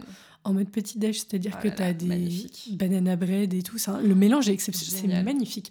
Donc on mettra les liens Ouais. sur le site internet. Très bien. Mais c'est c'est très beau, c'est pour ça. Et, et tu vois, c'est intéressant parce que Instagram a poussé ce côté où il faut que ce Mm. soit joli, Ouais. mais en même temps, quel plaisir quand Et tu pour reçois ton un repas. plaisir. Quoi. Je pense aussi que, et je pense que je ne suis pas la seule personne qui fait ça, mais quand je cuisine pour moi chez moi, je me fais des jolies, même quand je suis toute seule, j'aime bien me faire des jolies assiettes. Et pour moi, le plaisir est décuplé si mon repas est bien présenté, que si c'est juste mis dans l'assiette, sans forme. Mais je pense J'ai que ça plaisir à voir un une jolie assiette. Et ça me fait apprécier mon repas plus. Bah, je- Vraiment. Je fais un big up à ma sœur Agathe parce qu'elle est comme ça. Alors moi, c'est l'inverse, tu vois. Ma soeur s'appelle Agathe. aussi. C'est trop. non, mais parce que moi, pour le coup, euh, je, moi, je, alors, moi, je mets dans mon assiette et c'est fini, tu vois. Mais alors qu'elle, elle présente. Ah, moi, il y a toujours une petite herbe, une, un petit zeste de citron, quelque chose, tu vois. Et puis les couleurs aussi, j'aime bien. C'est important. Là, tu vois, ce soir, quand je rentre, je sais, je me suis préparée avant de partir euh, un dalle de Ouais. lentilles. Ah bah, Un dalle de lentilles, quand on Corail. le met dans un bol, c'est un peu un, un amas marron. Mhm. Mais pour moi, je mets toujours dessus une petite, tu vois, juste une petite cuillère de yaourt et une petite herbe fraîche. Et tout de suite, ça change tout. Ouais. Bah, tu vois, non, moi, je le fais pas. Alors que le citron, moi, je le mets pour le Mm. goût, mais je le mets pas pour le visuel, par exemple. Mais je pense que ça s'apprend, en fait. Quand on commence, Ouais. ça doit être le genre de truc, une fois que tu le fais, bon, t'as plus Je pense envie. qu'une fois qu'on le fait, on a du mal à pas le faire, C'est ça, en fait. Ouais. ça s'explique. Mm. Ok, donc tu es Mais en bon, train parfois, de. je suis en gueule de bois et je me fais des pâtes euh, et, je, Tu es humaine. et je ne mets pas un peu d'aneth par-dessus. voilà, On est- Ah, on va vraiment les rassurer. soyons, soyons réels. ça marche. Où est-ce qu'on te suit? Où est-ce qu'on me suit? Alors, sur Instagram. Instagram, c'est mon profil euh, perso pour l'instant qui agglutine un petit peu tous mes projets euh, et ma vie personnelle. Mais c'est mon profil, il s'appelle Anna- Anna, Anna BRG. C'est un peu compliqué, Berger. mais je sais que tu mettras le lien. Je mettrai le le lien, site. évidemment. Euh, et sur Facebook, j'ai une page euh, Facebook qui s'appelle Wine with Anaïs et ça s'écrit Wine X Anaïs, comme si c'était un signe de multiplication. Ouais. Voilà. Tout attaché Tout attaché, Ok. Wine X Anaïs. Euh, voilà, et vous pouvez suivre la page ou m'écrire à l'adresse winexanaïs aussi, à gmail.com. Voilà. On te contacte pour quelle raison? Alors, plein de choses. Dis-nous, fais-nous la liste. Euh, alors déjà pour les tastings euh, de mes tastings de vin que je viens de commencer, donc si vous êtes intéressé pour faire euh, des tastings de fromage, de vin, avec grand plaisir, je réponds à toutes les questions, demandes personnelles, quand est-ce qu'est le prochain événement, euh, voilà ce genre de choses. T'as un formulaire ou on te contacte directement? Hum, non, vous pouvez me contacter directement, c'est plus simple. Ouais. Je n'ai pas tant de demandes que ça, hein, je peux. Pour l'instant, tu gères. C'est simple, ouais, ouais. Euh, on peut me contacter aussi euh, juste pour euh, n'importe quel événement privé autour de, on va dire, alimentation et vin, puisque j'ai quand même derrière moi un petit passif. Alors, attends. Supper Club. Faut qu'on mentionne un petit peu. que... j'ai l'habitude de faire des dîners. des dîners avec du vin, sans vin, autre chose. Et c'est un plaisir. Et puis surtout, tu as de l'expérience avec des inconnus. Ouais. Ce qui est quand même assez ouf. Enfin, je veux dire, de bouche à oreille, des gens ont su que tu cuisinais ou que tu préparais bien ou que mm. tu organisais des événements chouettes et t'ont demandé de faire des choses alors que. Ils sont venus chez moi même. T'imagines C'est un truc de ouf quand même. Hein. Et on payait 50 euros quoi. Ils sont venus chez quelqu'un et on m'ont donné 50 euros et m'ont fait confiance quoi. Ils étaient satisfaits Ouais. Bah tu vois. Très content. J'ai jamais eu de, de complaintes. Non, ça s'est toujours super bien passé. Euh, ça a été des expériences à, chaque fois différentes. Parce que quand on fait un supper club, euh, on sait jamais vraiment déjà qui va venir, combien de personnes est-ce qu'il y aura. Quand on est un groupe de 4, c'est complètement différent que quand, quand on est un groupe de 10. Euh, les dynamiques sont différentes aussi. Euh, quand c'est deux couples qui viennent ou quand c'est euh, que des potes euh, et potes de potes et quelqu'un d'autre qui connaît personne, c'est des dynamiques aussi différentes. Donc c'était vraiment chouette de faire ça. ça a été un peu interrompu par la pandémie et puis maintenant le fait aussi que du coup j'ai changé de métier et que je travaille le week-end, c'était quelque chose que je faisais en fait ça, c'était en fait mon projet euh, quand j'avais un job 9 to 5, euh, lundi mhm. à vendredi, c'était ce que je faisais le week-end, quoi. Et c'est vrai que maintenant que je travaille les week-ends, c'est un petit peu difficile de mettre ça en place. Euh, mais en tout cas, c'était un super, super projet, ouais. Mm. Donc on peut te contacter pour ça encore, du coup? On peut me contacter pour ça aussi, avec grand plaisir, ou pour toute autre idée autour du vin, du fromage, voilà, avec grand, grand plaisir. honnêtement, je suis un peu ouverte à tout, j'ai envie de... Pour moi, j'ai juste envie de j'ai envie de partager ma passion et j'ai envie de, de, faire plaisir aux gens et d'apprendre aux gens à se faire plaisir. Voilà. Si une fleuriste francophone à Berlin nous écoute, elle peut te contacter Avec grand plaisir. Ouais, ouais, ouais. enfin, moi, je, veux, je dis ça, mais dans le sens de collaboration. Ah non, mais des gens qui voudraient absolument. travailler avec toi. Ah, mais je, ouais, je, ce, serait, ce serait top. Mm. Ouais. Je sais pas encore quelle collaboration, ni ce qu'on fera ensemble. Non, mais, euh, c'est ouvert. Tout est possible. voilà. Je, voulais, je voulais juste te demander, est-ce que tu aurais euh, deux ou trois adresses ou des endroits à Berlin que tu aimes à nous recommander? Hmm, Bonne question. Oula, c'est difficile. J'en ai tellement. Attends, il faut que je pense au bon. Pense, pense au bon, et puis de toute façon, euh, sur le site internet, j'envoie un petit questionnaire et tu en auras trois nouveaux à redire. Donc, je pense que. Alors, ça va être des choses très différentes, mais une de mes meilleures expériences culinaires à Berlin, et en termes de vin aussi, c'était euh, l'Ode Estein, qui se trouve au Steen, Stein, je sais pas comment on prononce, c'est un nom hollandais. C'est un restaurant. C'est un restaurant qui se trouve euh, à Kreuzberg. Et c'est un peu du fine dining, donc c'est pas des prix qui sont euh, très bas, c'est quand même plus élevé. Fine dining. Ok. C'est donc un peu plus, on va dire, en termes de de prix, c'est un peu plus élevé. Mais euh, pour une occasion spéciale, euh, notamment j'ai souvenir d'un anniversaire de 30 ans où on avait la table qui est en face de la cuisine ouverte et on était 6 et on a passé la soirée entière là-bas euh, avec des recommandations de vins différentes à chaque plat, etc. C'est une des meilleures expériences culinaires que j'ai eues vraiment. C'est gastronomique Et c'est un peu, c'est bistrot gastronomique on pourrait dire. Ok. Et et c'est vraiment top. Euh, équipe super, euh, produit incroyable. Voilà, donc pour manger, euh, pour une occasion spéciale, je recommanderais ça. et ensuite, mes endroits préférés. Ah, c'est tellement difficile. J'adore Mark les Mark Thalle. Euh, Ils sont je pense. Mark Talenon est devenu très hipster, mais je sais l'original et j'en suis fan. Il y a une époque de ma vie où tous les dimanches, euh, j'allais traîner euh, à Mark Talenon et je prenais un Bloody Mary et on retrouvait nos potes de Kreuzberg et on essayait de, de, de boire notre blues du dimanche soir ensemble. et maintenant que j'ai un nouveau copain qui habite à Moabit, je passe pas mal de temps à la Arminius Mark Thalle à Moabit, que j'aime beaucoup aussi parce que je la trouve plus plus euh, intime. Plus intime, plus, un peu plus authentique, moins de monde et des super produits à des prix qui sont quand même moins élevés. Euh, donc vraiment une super... Euh, ouais, c'est vraiment un chouette endroit. Même pour aller boire un verre, pour manger le soir. ouais. Et... Hum, ah là là, c'est difficile, il faut que j'en choisisse un troisième. peut-être... Peut-être euh, pour l'art, euh, je dirais la Berlinische Galerie, et c'est vraiment un de mes, une de mes adresses favorites. C'est où? C'est dans Kreuzberg aussi, euh, pas très loin de Moritzplatz. Entre Moritzplatz et Checkpoint Charlie.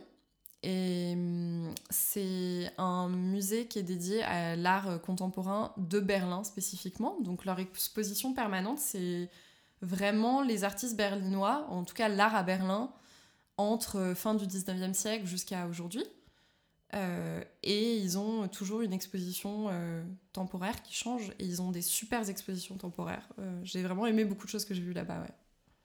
Super, merci beaucoup. Je t'en prie. Est-ce que on a, est-ce que tu vas ajouter quelque chose? Est-ce qu'on a parlé de de tout? Que- Écoute, on a couvert pas mal de sujets.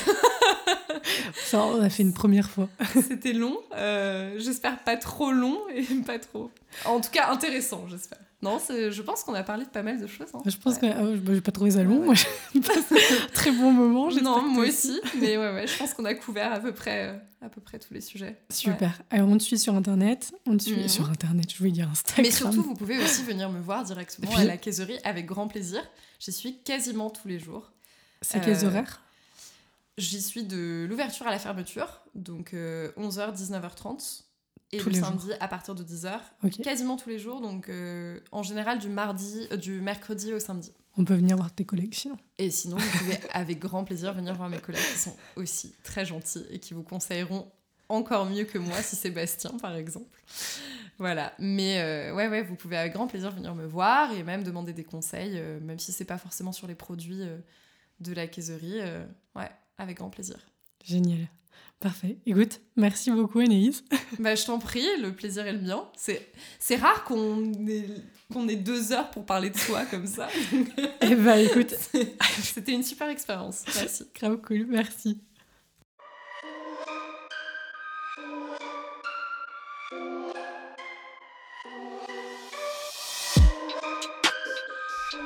Bravo, vous avez écouté cet épisode jusqu'au bout. J'espère que ça vous a plu. Merci pour votre temps et votre curiosité. Vous retrouverez tous les détails liés à l'enregistrement sur le site internet du podcast berlindetoi.com. Souscrivez à la newsletter pour recevoir de temps en temps des actualités du podcast et d'autres réjouissances. Abonnez-vous au compte Instagram du podcast Berlin de Toi. Et je me tiens à votre disposition si vous souhaitez participer au podcast ou vous faire accompagner. Excellente continuation, à très bientôt.